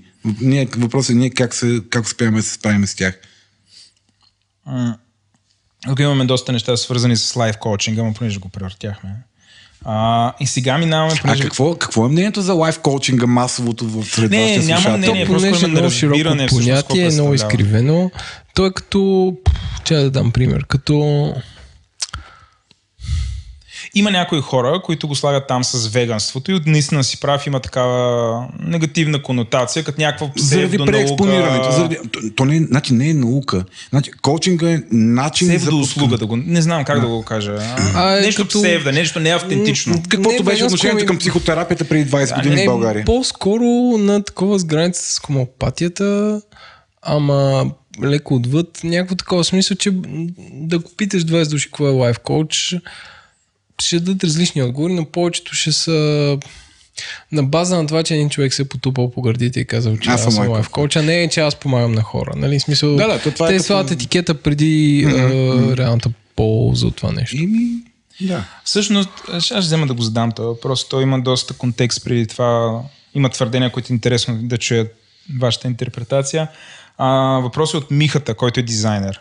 Mm-hmm. А, според мен това, разбирай, емоционалната интелигентност съвпада с нареченото пробуждане на хората напоследък, като реакция от натовареното еднообразно ежедневие и липсата на пърпъс, цел, много хора се обръщат към медитация, self-actualization и подобни, свързани с будизъм неща. Аз виждам лайф коучинга като light, капитализъм френдли версията, която претопля и хайпва отдавна познати стремежи и понятия и ги насочва в контекста на модерния човек и неговите нужди. Да, А, емоционалната интелигентност и лайф коучинга, към който клон, към кой клон на философията, религията, психологията бих могли да спаднат тия неща. В смисъл, първата част е съгласен ли си, че всъщност това са препакетирани, абсолютно. Да. добре известни Да. а, неща, които някакси съвремен, има вече по съвременен начин ги казвам един съвременен човек, за да не е някакво мамбо-джамбо на mm-hmm. древните хора, мисти, някаква мистика или нещо неразбрано, нали, явно си съгласен с това. И второто нещо, което е, а, можем ли да емоционалната интелигентност да я причислим към философия или религия или психология или някакво нещо размито между всичко това. Значи, емоционалната интелигентност сама по себе си не е, а, не, не е житейска парадигма. Нали? Това е едно понятие, което казва, хората имат такива характеристики, които можем да опишеме с понятието емоционална интелигентност. Да, тя казва, има начини да я развивате, добре е да я развивате, нали, повишава се качеството на живот, професионални успехи, лична удовлетвореност, енергия, ефективност и така нататък. Нали, но тя няма, нали, тя няма космогония, да речем, няма като религията някаква космогония. Нали, ням, Какво значи космогония? За Е, космите нещо. Фанта, фантазията за това Които как е устроен, възникнал и устроен Вселената и света. Нали, всяка религия, уважаваща себе си религия, първо трябва да има космогония. Нали, тя трябва да каже, да обясни голямата картинка и после да каже кой държи властта. И ти как трябва точно да си добър, за да обслужиш този, който държи властта и да си окей после някъде там. Нали? А, така че а, сега възхода на емоционалната интелигентност е много десетилетия след пробуждането. Нали? Ако приеме, че там като първите опити за навлизане на източните идеологии, житейски философии в западна юдео-християнската цивилизация е много по-рано от а, идеята за емоционалната интелигентност. Нали? Дори не говорим за уния ранни окултни кръжоци там на 18 и 19 век, говорим за хипитата. Говорим за възхода на така нареченото New Age. Виж, New Age е нещо, за което аз бих се включил всекъв хейт. Мисля, дайте, дайте да похейтим New Age. Какво е New Age? Е, Владо. Е, New Age, е, е, това е, това е Владо, големия бизнес. културата Владо почва от излезе. насам. Владо наскоро излезе от кома. Го напусна. Когато изпадна в 83-та година и сега наскоро. Така че, нали, докато цялата New, New, Age, New Age парадигма е дайте да караме хората да се чувстват виновни и зле за това, че не живеят правилно, за да можем да им продаваме книги, семинари и дрънкулки и там, как се казах, тия амулети. Нали, това, е, това е общо, взето е голем, голем, голямото, голямото проклятие, голямата лошотия на New Age, че тя се комерциализира по този начин. Може да е влезнало с идеята за вкарване на духовни практики в нашата нали, прагматична, рационална, самотна, чужда юдео-християнска, отчуждена Аз, аз малко юдео-християнска назад да цивилизация. върна, но а, а, пф, мисля, че а, четах една книга по психология. На, освен... а, Мръсните тайни на Ленко. освен- говори ни. да, да. А, тя ау- аудиокнига, не знам дали се казва, чете. Още не знам как се казва гола, като слушаш аудиокниги. Окей, дори не си чел книга. Дори не съм чел книга. Не, се, не съм го правил докато тичам в парка, нали, мултитасквам. Но а, сега, мисля, че беше белгиец, автора. Дори не мога да си спомня името, но така като нямаш книга и да пише автор отгоре. Та, неговата теория е, че хората в наши дни са нещастни по два параметра. Единия е, ако правят каквото искат, не могат да правят достатъчно пари и съответно са нещастни а, защото не, не работят. Нали, говорим за някакъв късен капитализъм, нали, където се едно, ако не работиш корпорация, която да а, прави Хикс и Y, стандартите ти е нисък, Корпорациите не, не са, говорим да. за България. Той, той говори за по-напреднали економики. Където, нали, се едно, неговата теория, е, че начин да получаваш много пари е да работиш в корпорация, а, за, но това те прави нещастен, защото работиш в корпорация, оттам нататък си нещастен и ти се опитваш да всячески да компенсираш това нещо и затова е този New Age shit. Другия вариант е ти да не работиш корпорация, но ти пак си нещастен, защото ти нямаш достатъчно пари, за да, ам, за да достигнеш самосъзнание и съответно пак си нещастен. Успях ли се обясня? Ми, аз дълбоко не... не той е, бил, сигурно е педофил, що е Бил Гейтс. В Смисъл, това, това му е Чакай, Нали тук е един народ от 7 милиона. It's fine, it's fine. Аз, ти, ги, ти го говориш. Ти знаеш, бил си Белгия. Добре, окей, не съм съгласен с теорията на колегата, така да Добре. го кажем. Thanks, Мисъл, колега. нали, а... Емоционалната интелигентност е начин да, раци- по един рационален начин ние да осмислиме как да бъдем по-щастливи. Нали, дори в момента създателят на термина емоционална интелигентност, популярна в популярната му версия, нали, тя за първи път термина е използван 60-те години още в някакви текстове, но нали, тази популярна... 56-та. Аз четах. Коя? 56-та. 56-та. Добре. Нали, но, а, из, този човек, който е, налага термина в нашето съвремие, той напоследък е супер много... Евреин ли е? А? Евреин ли Е, е? най-вероятно с името Голман подозирам, Да. че няма да рови много назад. Аз това да забелязах нали, по време на там нашето обучение. Почти всички теоретици в областта бяха евреи, което е много интересно. Ми... В смисъл, без Аз да си изваждам, ня, не, не изваждам никакъв извод, просто беше не факт. Беше факт. Има един двама арменци. Те може, може да всички са юдеи. А, тъ, нали, този, този човек в момента супер много занимава с така наречената концепция за mindfulness. Mindfulness е онази концепция, която казва, че човека, за да може да бъде хармонично и пълноценно развит, той трябва да се грижи за много неща. За тялото си, за духа си, за начина по който се храни, за физическата си активност и за емоционалната си интелигентност. Тоест, докато до момента, до последните, доскоро, емоционалната интелигентност основно е била възприемана, възприемана като отговор на въпроса добре, какво да правим, за да сме по-ефективни и да взимаме по-добри решения. В момента вече тя така се така, разкри се, легитимира се като един носител на, на тези философски, религиозни чак не, но да кажем философски схващания за човешкото щастие и за хармоничното пълноценно развитие. През йогата, през храненето, през а, свързването с значими неща като природата, като а, някакви духовни преживявания с а, Вселената. Така че спокойно мога да приобщиш към това нали, спиритуално мамбо-джамбо, но аз мисля, че след като така добре се справиха а, нали, корпорациите, използвайки прагматичната юдео-християнска концепция за човешката личност, за да ни се превърнат в такива нещастни, отчуждени и самотни консуматори, които през цялото време като едни хамстери преследват една иллюзорна фантазия за това какво е всъщност да си щастлив. Това е моят телефон. Е, сега ще спре. Слави, също така като човека, който седи с слушалки в момента. Да. Искам, искам кажа, че твоя телефон предизвика един звук от 90-те, който така. Сеш ли се Я на ме питай пак, Да, кой е последният ап, който съм си свалил на този Кой е телефон. Това път? Sony или е Nokia? Nokia е мене. Ама от едно време? Колко да е едно време? Нямам никаква идея, така изглежда. Не бе, нова е. В смисъл, Да, на 2-3 нова. Светлин години. е. От тея факен ноките, деца. Деца само са фанали идеята на 3310 и се Не, ма, пресъздали ма, ма, мисля, че наистина на Nokia, нали, в момента Nokia ги произвеждал някой друг, само бранда бил. Мисъл, вече, мисля, Така че... е, корпорациите пак сте са подхлъзнали, Слави. Добре. Добре, ам, ти, ти така нареждаш хубаво корпорациите. Сещаш ли се? Да. Как да, са ни превърнали в консуматори, Да, отчуждени т- това, консуматори? което а, а, нали, това е ясно, ясно планиран, разработен и реализиран план. Знаят се авторите му, знае се кога стартира. Той 30-те години в Америка там като съпротива Това не е теория на конспирацията. Не, не, не, това е факт. Това са факти. It's fact. Да, това са факти. Той Алекс Джонс твърди много неща, че са факти. Е, добре, окей, има факти, Ама които казват... Фейсбук. Има факти, които могат да се интерпретират като, че това е целенасочен, а, целенасочена реакция срещу а, политиката на Рузвелт за възстановяване на американската след големите кризи там. на- След депресията. след да. депресията, чрез социална солидарност, контрол върху а, някои економически показатели. Алкохол. Не, не, това е много след алкохола. Много след фантазия, глупостите с алкохола. Е, депресия, нали?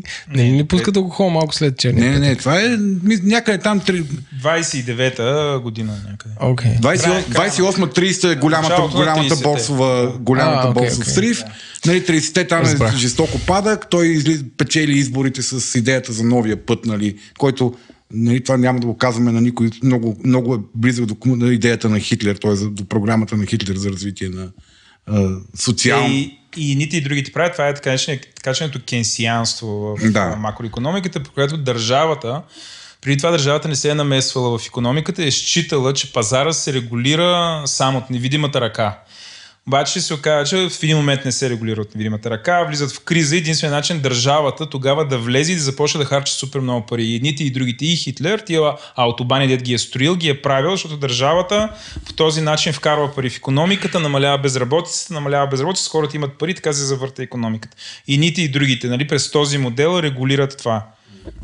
Та да, Ей, ту- първи, първи курс макроекономикс, а, економически университет, дами и господа. 97 година се обади тук.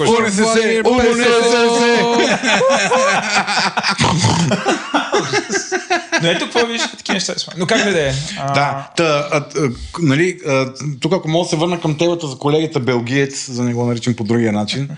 А, нали, голямото... Фламандец, искаш да кажеш. Фламандец. Фламандец. да, това беше другото, което Това беше другото, сигурен съм.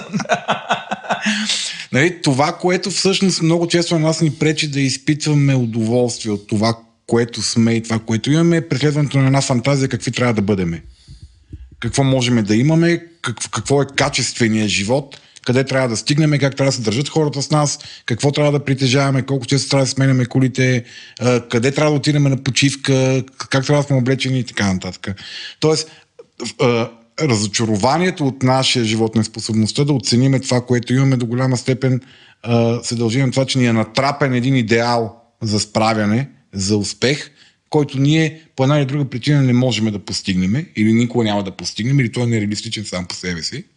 Но това ни пречи ние да оценяваме тук и сега какво имаме. Нали? И това е емоционалната интелигентност е нещо, което работи с това нещо. Тоест, това е начинът ние да малко да се върнем на земята, малко да се върнем тук и сега и малко да се научим да сме доволни от това, което имаме. На здраве, Еленко. Еленко, а, ти. Карах алергия на Еленко с тия не, неща. Не, той си киха, тук мляска в ефир, какво ли не, ние сме свикнали, както и нашите слушатели. Еленко, ти в началото на епизода каза, че имаш един въпрос. Успя Моя да си го зададеш. Е, да. Не, не съм успял да си го задам. Защото след това имам и аз един и приключваме. Добре. Моята теория е, че а, според мен е, като си представи всички нации на- по света, българите сме по-трудни от другите за достигане на, на емоционална интелигентност, защото много често понякога, като кажеш те са зле, ти не са зле, българи, моята теория е, че българите са едни от най-зле в света, в Европа, защото няма много опит навсякъде. И според мен, ако как да Аз кажа? просто искам да развия въпроса на Еленко, но ще го оставя да си кажа. Всички ще скочат на този въпрос. А, според мен е, българите са по-завистливи от другите хора. И като цяло по-комплексирани. А, въпреки, че има доста други малки нации, които имат дълга история и вековни традиции. А, не, тук винаги опадах сега. А, Традиционно опада. да, та, с- моята теория е, че българите по-трудно се осъзнават. И аз само да е? надградя това въпрос. Смисъл, абсолютно стаква с тебе. Преди една година или преди две години излезе едно проучване, че бъл... нали, глобално беше проучване, възоснова на анкета и българите бяха ни от най-нещастните. Нищо, че живеем сравнително добре, нямаме война и така нататък. Бяха супер нещастни. Мисля, че в Европа ни от най-нещастните бяхме. И всъщност това В нещастие... списание поне- Economist. Аз, да, аз не, помня, не беше легитимна анкета. А, и аз мисля, че всъщност това нещастие по някакъв начин е доста обвързано с това, което Еленко казва. А, и ти би ли казал, че ние сме нещастни всъщност, защото сме емоционално интелигентни българите? Да, този доклад, мисля, че беше малко по-отдавна, той се казваше богатите, бедните и българите. Да, така се каже статията в Economist. Но, но да.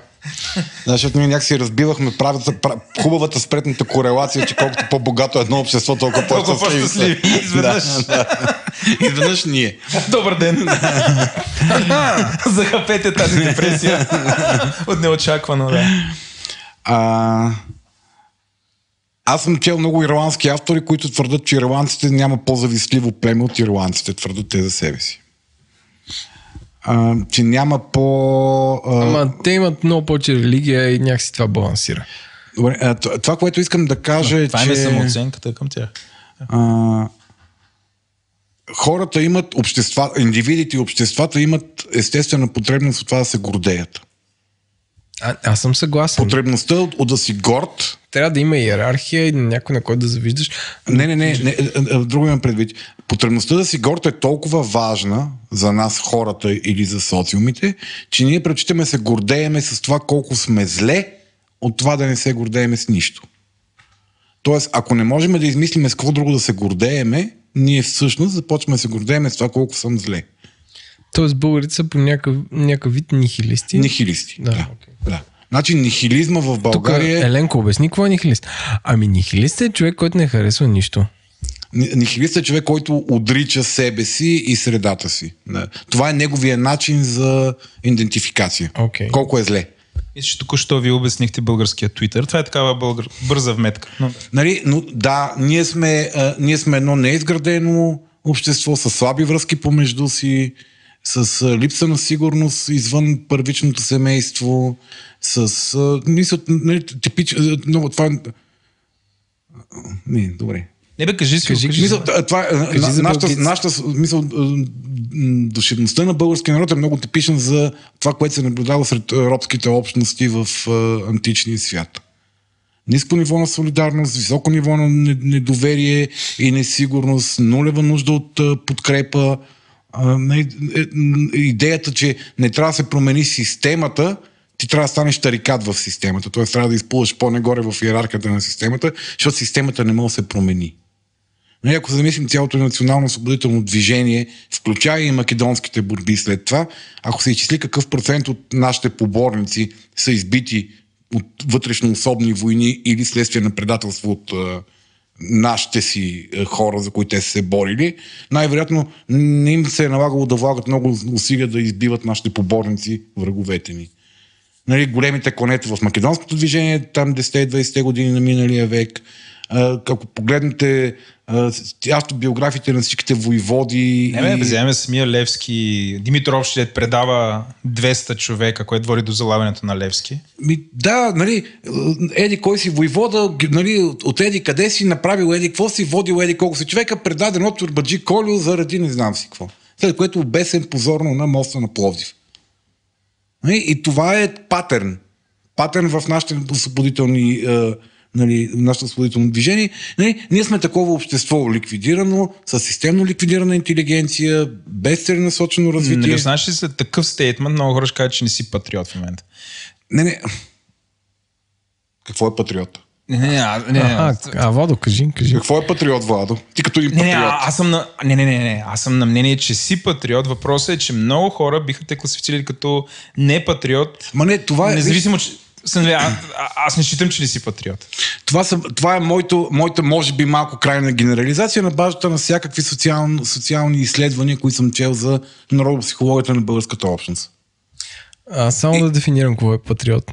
И За- това, за го, да казвам, обвинят, и това сме. го казвам не за, не за да кажа, че ние не ставаме за нищо, а да кажа, че това, което ние преживяваме в момента като общество, е естествено следствие от историческото ни развитие и от контекста, в който сме се развивали като общество. Нали? И ако искаме да е нещо различно, трябва да малко да забравим нихилизма. Нали? Малко да забравим какви ни се иска да бъдем или какви сме си мислиме, че сме били в миналото, а да се огледаме тук и сега, да виждаме хубавите си неща и да се опитаме да променяме лошите. И това интелигентност е това средство това е за загърбване емоционална на нихилизма. Да, това е емоционална интелигентност. Реалистична оценка, приемане на това ти за какво си отговорен, контекста за какво е отговорен, отказване от фантазиите и полагане на целенасочени стъпки за позитивна промяна спрямо това, което искаш да постигнеш. Нали? Всичко останало са форми на емоционална злоупотреба. И патриотарството, и нали, цяло това биене на тъпани, и България на три морета, и ние за нищо не ставаме, е, България трябва да се закрие, последния да изгаси лампата. Нали? Всичко това са някакви радикални форми Да си на... кръстиш сайта Терминал 3. Да, да си кръ- кръстиш сайта Терминал 3 и да твърдиш, че защитаваш позитивни каузи. Ще ме извиняват, аз го чета от време на време, там има добри материали. Не знам дали някой от неговите писатели е сред слушателите. Слушат ни, да, не да. да. Съжалявам. Поздрави. Поздрави за, за екипа Поздрави за нашите слушатели 3 от, от нашата Терминал маса. 3. А, има много хубави статии, тези пичове, голяма част от мненията, които те защитават, аз ги приемам, но, но, но този нихилист... Аз мисля, аз мисля, че няма нужда повече нихилизъм и самоотричане. Нямаме нужда повече от това да се гордеем с това колко сме зле. Аз подкрепям. Само искам да кажа, че патриот за мен е човек, който се бори за права държава. За какво? Правова А, за държава. правова. За, за липса на произвол. Мгм. За, нали, ако, ако тарикатлъка е произвол, някаква система, да, това е това. Нали, само да кажа какво, смя, какво аз смятам, че е патриот. Не знам, Аз имам вие. сега... тук става Вие въпреки, че сме вече час и 37 минути, макар че ние почнахме, значи час и половина Другия ми, точно. другия ми любим въпрос за, за патриотизма е Васил Левски, ако беше патриот, с каква тениска би ходил. Но да се върнем на Паиси. нихили... Не, аз, мисля, първо. нихилизма към Еленко. Да. Значи аз, нали, понеже доста... Аз потребя, не, не потребявам толкова Фейсбук, потребявам, потребявам Twitter и мисля, че Еленко е по същия начин. Ако вземеш и я твитнеш някой ден, ще е супер. Твитвам. От време на време твитвам. Аз съм по-скоро такъв пасивен. Wannabe. Wannabe. За сметка на това Еленко твитва. И а, Тоест, Сега- Еленко е активният, ти си пасивния. общо ето да. А, Бългийци сме. да. Ам, а, много хора, нали, че ти като описваше нихилизма, голяма част от твитовете на Еленко биха ги класифицирали като нихилистични. В смисъл, Еленко има според мен е запазил едно такова качество на чувствителност, като се разхожда по листата, забелязва всякакви странни неща. Аз винаги съм се впечатлявал от окото му да фаща А, детайли и така. И той снима всичко това, или снима, или го коментира и го качва, или не само в Twitter, не знам там къде го качва. Той има такова око. Смисъл, някакси аз като ходя тук из София, в един момент при, при чувствителността ми се притъпява и вече нищо, много трудно някакви неща могат ме впечатлят. От всякакви Я, багер купае в детска градина. Forever! Едно време момчета. какви багери имаше. Как правиха, багери? това е, детска градина да, но Еленко много се впечатлява от такива неща и, и ги пуска. И всъщност, а, нали, някакси като гледам самия Twitter, той е някакво такова състезание на чувствителни хора, които споделят неща, които ги или ги фрустрират, или ги или, общо ето показват това, което около нас Колко сме зле.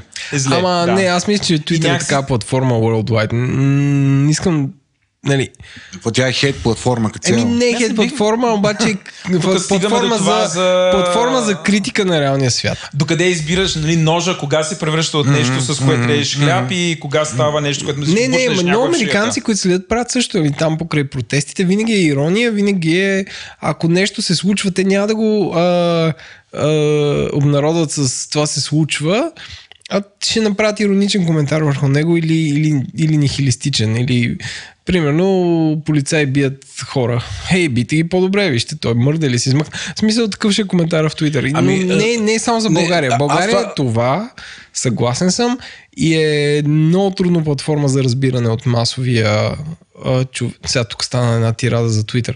Но трудна платформа за разбиране за масовия човек, още повече на българина, защото медиите не го подкрепят. В смисъл, Примерно, като отидеш в Англия, всяка телевизия на конкретното шоу има конкретен хаштаг, който ти можеш да видиш хората какво мислят за това шоу. И това е конструктивно. В смисъл, защото те казват, е, то се осрада, не се осрада, това е супер, е страхотна песен. И те коментират такива неща, но България нали, мейнстрим медиите се правят, че Twitter не съществува и оттам нататък е оставен на нас, които а, хората, ако не са въвлечени медиите в цялото нещо, Twitter е като някакви отпаднали сцени от медиите. Това е, това е, това е България. Това искам да кажа. Нали? Но не, е- не е само тук такъв. Владо. Еми като една форма на пасивна, пасивна реакция срещу неща, които не те кефат, е нормално да използва пасивно-агресивни форми на, на изразяване, като иронията и сарказма. Нали, защото аз хем си го казах, ама хем не, не направих нещо, нали, което е реална, реална реакция срещу това, което не ме кефи. Нали, не отидох да му изкърта огледалата на това, което е спрямо на детската площадка. Не го чаках да го видя кой, за да му кажа, че не, е- не сте прав, господине. Да, не, не направих нищо такова. Аз имам гняв, имам недоволство и ще го изразя по един ироничен начин, поне там, нали, аз да, и аз да пръцна нещо, да, да изкарам от... Да си кажеш надника. да ми да, не, да изкарам тая енергия на, на недоволство вътре, вътре от себе си. Не, ти вика, ако, ако няма да правиш нищо, по-добре не се ядосвай. Нали, тук говорим за емоционална интелигентност. Добре, достатъчно за Еленко. Защото не сме... Ние с Еленко та, такива неща си чоплим. Виж го как сладко там си. Да, да, мен. Той си зададе въпроса и вече е готов да заспи. Ето, Аз толкова развълнуван човек от темата не съм виждал скоро. А, да се върнем обратно към теб. Да. А, нали, това е последния въпрос, той ще бъде по-персонален.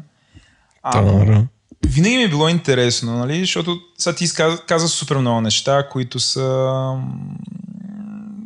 Нали, аз съм съгласен с тях, те звучат мъдро, дълбоко и вярно.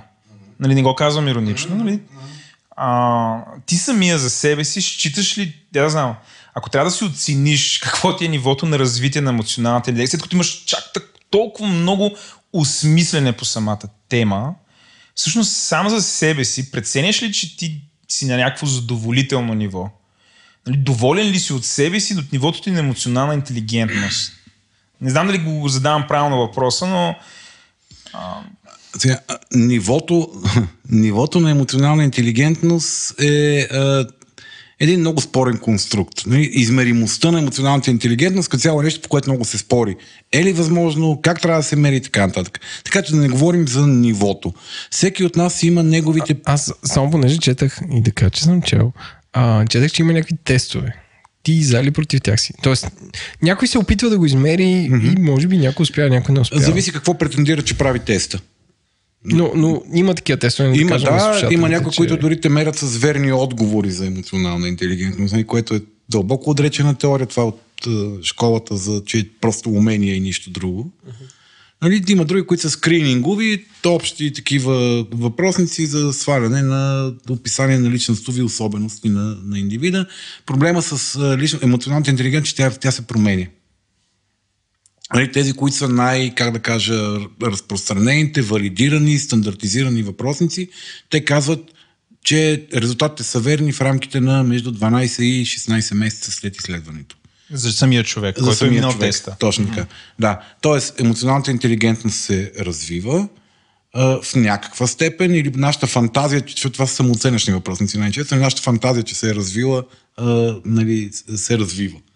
Нали? Не, това е шега. Последното, защото има и външни такива крос, крос-оценъчни въпроси, т.е. други хора те оценяват през определен период от време. Има, има значителни, ста- стаби- стабилни статистически разлики в външна оценка към развитието на определени параметри на емоционалната интелигентност у хора, преминали през структурирани програми. Иначе, всеки от нас има неговите демони, неговите силни страни и слаби страни в а, всички тези умения, които обеди, се обединяват. Отговарям на въпросите в момента. Да, да, започна да усещам, да. да. А, тоест, а, всеки от нас има неговите си предизвикателства, има неща, които са му лесни, има неща, които са му, му е лесно да развие, защото просто са били въпрос на неосъзнаване, на някакви заблуди във вярванията. Има неща, които са му по-трудни да ги, да ги развива. А, Хубавото на развиването на емоционалната интелигентност е, че тя може да става много лесно в някои, си, някои нейни аспекти, от гледна точка на, чрез метода на if. Ти просто, ако определен период от време действаш по определен начин, ти променяш навика си на действие в някакви ситуации. И това е много, а, с много малки, дребни, лесни интервенции можеш да придобиеш про- сериозна промяна в качеството си на, на, на, функциониране. Да речеме, връщаме се към коучинг, аз нали, част от нещата, които правя, се занимавам с професионален коучинг, нали, за да се дистанцирам от презрялното понятие. А, нали, За коучинг в живота. А, там има такива, на пръв поглед, парадоксални задачи, които казваме, нали, хората трябва да изпълняват между сесиите. Да речеме, опитай се всеки път, когато се обръщаш към някой, за да му кажеш, че не си доволен от нещо, което прави той, да започва с изречението аз се чувствам еди как си, когато ти правиш. Не, това е чисто лингвистично упражнение. Аз не му казвам да, да прави нищо друго, освен да започва изречението си по този начин. Но Да разкрива чувствата си. но, първо да се научи да си дава сметка как се чувства, второ да преживее всъщност ефекта от това какво се случва, когато комуникираш към външния свят през собствените си преживявания. Те много, много по-малко може да бъдеш оборван и успорван в това, което казваш, много по-валидни за околните хора стейтменти, изказвания, правиш и хората много повече смятат, че това, което ти казваш е вярно. Абсолютно парадоксално. Но е така. Така че, а, нали, чрез супер елементарни а, ам, поведенчески инструменти ти можеш да развиеш някакви аспекти от собствената си емоционална интелигентност. За други ще трябва да се научиш да внимаваш и да се усещаш колкото се може по-рано, отколкото нали, не по-късно за това какво правиш в момента точно и да си коригираш действието. За други, нали, просто като получиш някаква, някакъв шамар от реалността, поне знаеш, що си го получил. Знаеш, че си направил това, което ти си знаеш, че правиш и, и си вредиш по този начин традиционно. Така че, а, нали, аз, аз много щастлив, че се занимавам. Тук последните години имахме много проекти, свързани с емоционалната интелигентност в нашата работа, защото преди две години кусор ми се роди дете, нали, което е жесток шок за системата, за семейната система. И слава Богу, че се занимавам с емоционална интелигентност, защото аз усещах моменти, в които използвах това, което преподавам, го използвах, за да мога да съм, да, да, да се придържам към целите си. Казваш ли му, аз се чувствам много неприятно, когато се разревеш в три. Много Да, се неприятно. през значи, много, много, не, много неприятно е на, такъв бед екзампъл за Добре. как Шегата точно ми е неприятно. станала. Тъжен, нещастен, тревожен, загубен, оплашен. За... Оплашен. Оплашен. Добре, Слави, беше ни супер интересно. А, много ти благодарим и си Добре, и запазваме правото да те каним и за напред на такива сходни теми. Как да те намерят Интересно. хората? Кажи Да. на нашите слушатели. Да. Има, Искат имате да работят с уебсайт? или ще се свържат с тебе. Имаш ли си вебсайт? Това е една страница в интернет, където може да се свърза с теб хората. А, Която може да не се отваря значи на в Google, в, Google, като, в Google, като напишете Слави Стоев и ще излезе... Лайф коуч излизаш. Излиза и са, не и са го казва това. Гледай са, гледай са, гледай са. Виж са, не се прави така. А, някой сега си слуша този подкаст преди тебе и веднага ще купи реклама на Слави Стоев, ще купи те да ключови думи, ще излиза някой много мръснички лайф коуч преди тебе. Някой ми пише. Добре, е, е, Еленко, Владо, как да ме намерят хората в интернет? Имаш ли си вебсайт? Не, ням, а, нямам уебсайт. Имам in, А, абсолютно да in, кажа, management, да. Нямаш ли? Как се казва? in Management се казва организацията, Е, това те питам. в която работя там, И какво е in, inmanagement.bg? inmanagement.bg. Да. inmanagement.bg, нашите слушатели. Inmagaнаменте. Ако във вашата организация нещо куца, аз знам човека, който ще ви помогне. Това е Слави. Съвсем. Не. Да, но да, си- да си Има поговорим. нещо белгийско в тебе, Владо. Да, благодаря ти. Слави. Фл- Фламандец мой. Сега дайте да дефинираме и белгийските бири. Добре, стига стъпки Добре, ги. а, предавам това да е края. Чао! Уви, това е края на този епизод. А, знаем, че 3 часа са абсолютно недостатъчни за вас. Нали, все пак за какво стигат някакси само от София до морето, въобще не е достатъчно и за на обратно, но а, от нас толкова, нали, скромно, но от сърце. Ако този епизод ви беше полезен или интересен, може да споделите любовта по най-различни начини. Например, да идете да се абонирате в някои от новото програми за подкастинг а, или това, което най-много обичаме да ни напишете ревю в iTunes или въобще там, където има възможност да се пишат ревюта на подкасти и да ни последвате в Twitter, където сме сравнително активни, отговаряме на обратна връзка от всяка вид.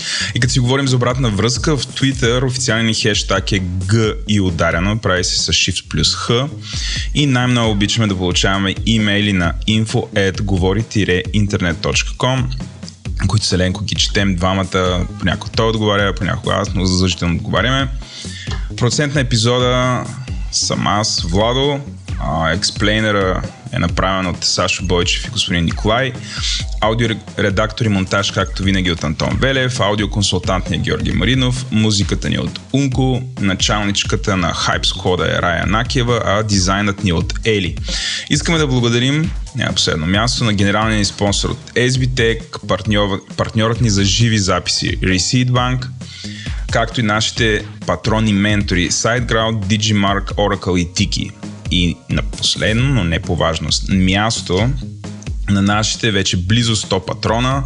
А, това са хората, които, физическите лица, които ни даряват пари за да се случва този подкаст все по-добре и по-добре. И това са по ред на патронизиране Димитър Смилянов, Евелина Петкова, Иван Съртонев, Яна Лозева, Станислав Михайлов, Александър Лазаров, Красимир Димитров, Ангел Шойлев, Камен Станев, Хули, Петър Датодоров, Рая Накиева, Доган Маркетинг, Георги Александров, Свилен Спасов, Георги Рибарски, Росен, Злобан Конев, Петя Райковска, Дима Петева, Илия Кръстев, Свободен агент, Георги Тодоров, Теодор Шатеров, Мартин Гергов, Илия Яков, Боби Петров, Константин Боянов, Юлиана Юриева, Надежда Дана Башева, Иван Христов, Светлин Николаев, Клапинг Мънки, Мета Бао, Яница Митева, Камен Бочев, Сорегаши, Методи Цанов, Деян Кочев, Виваню, Димитър Панов, Никифор Николов, Пейо Попов, Нестор Тодоров, Борис Кожухаров, Ники Бачийски,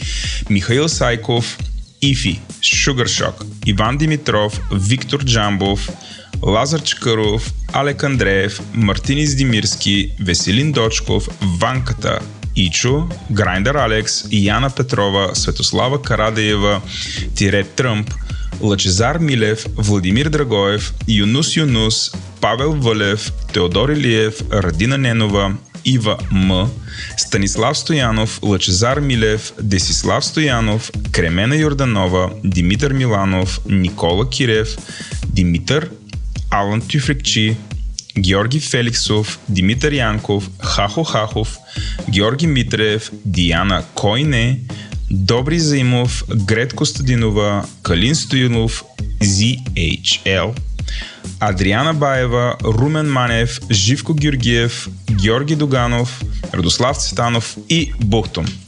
Благодарим ви хора! Здравствуй, да фак. Аз съм Владо, с мен е Еленко. Еленко, кажи мяу. Мяу. Мяу. Тихо сега, да сега е така. Да, стой. И сега Еленко, който е най-великият инфлуенсър и най-умният човек на света.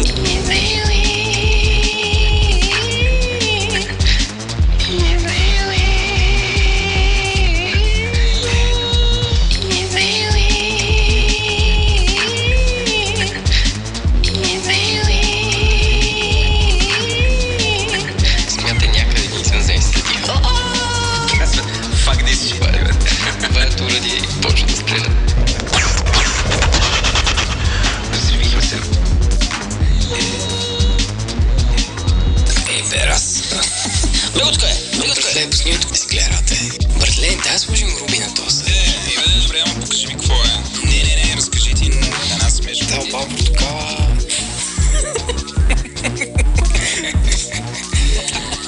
Нещо да кажеш. Казвай, нещо, нещо, нещо. Запакнах, но... Аз така си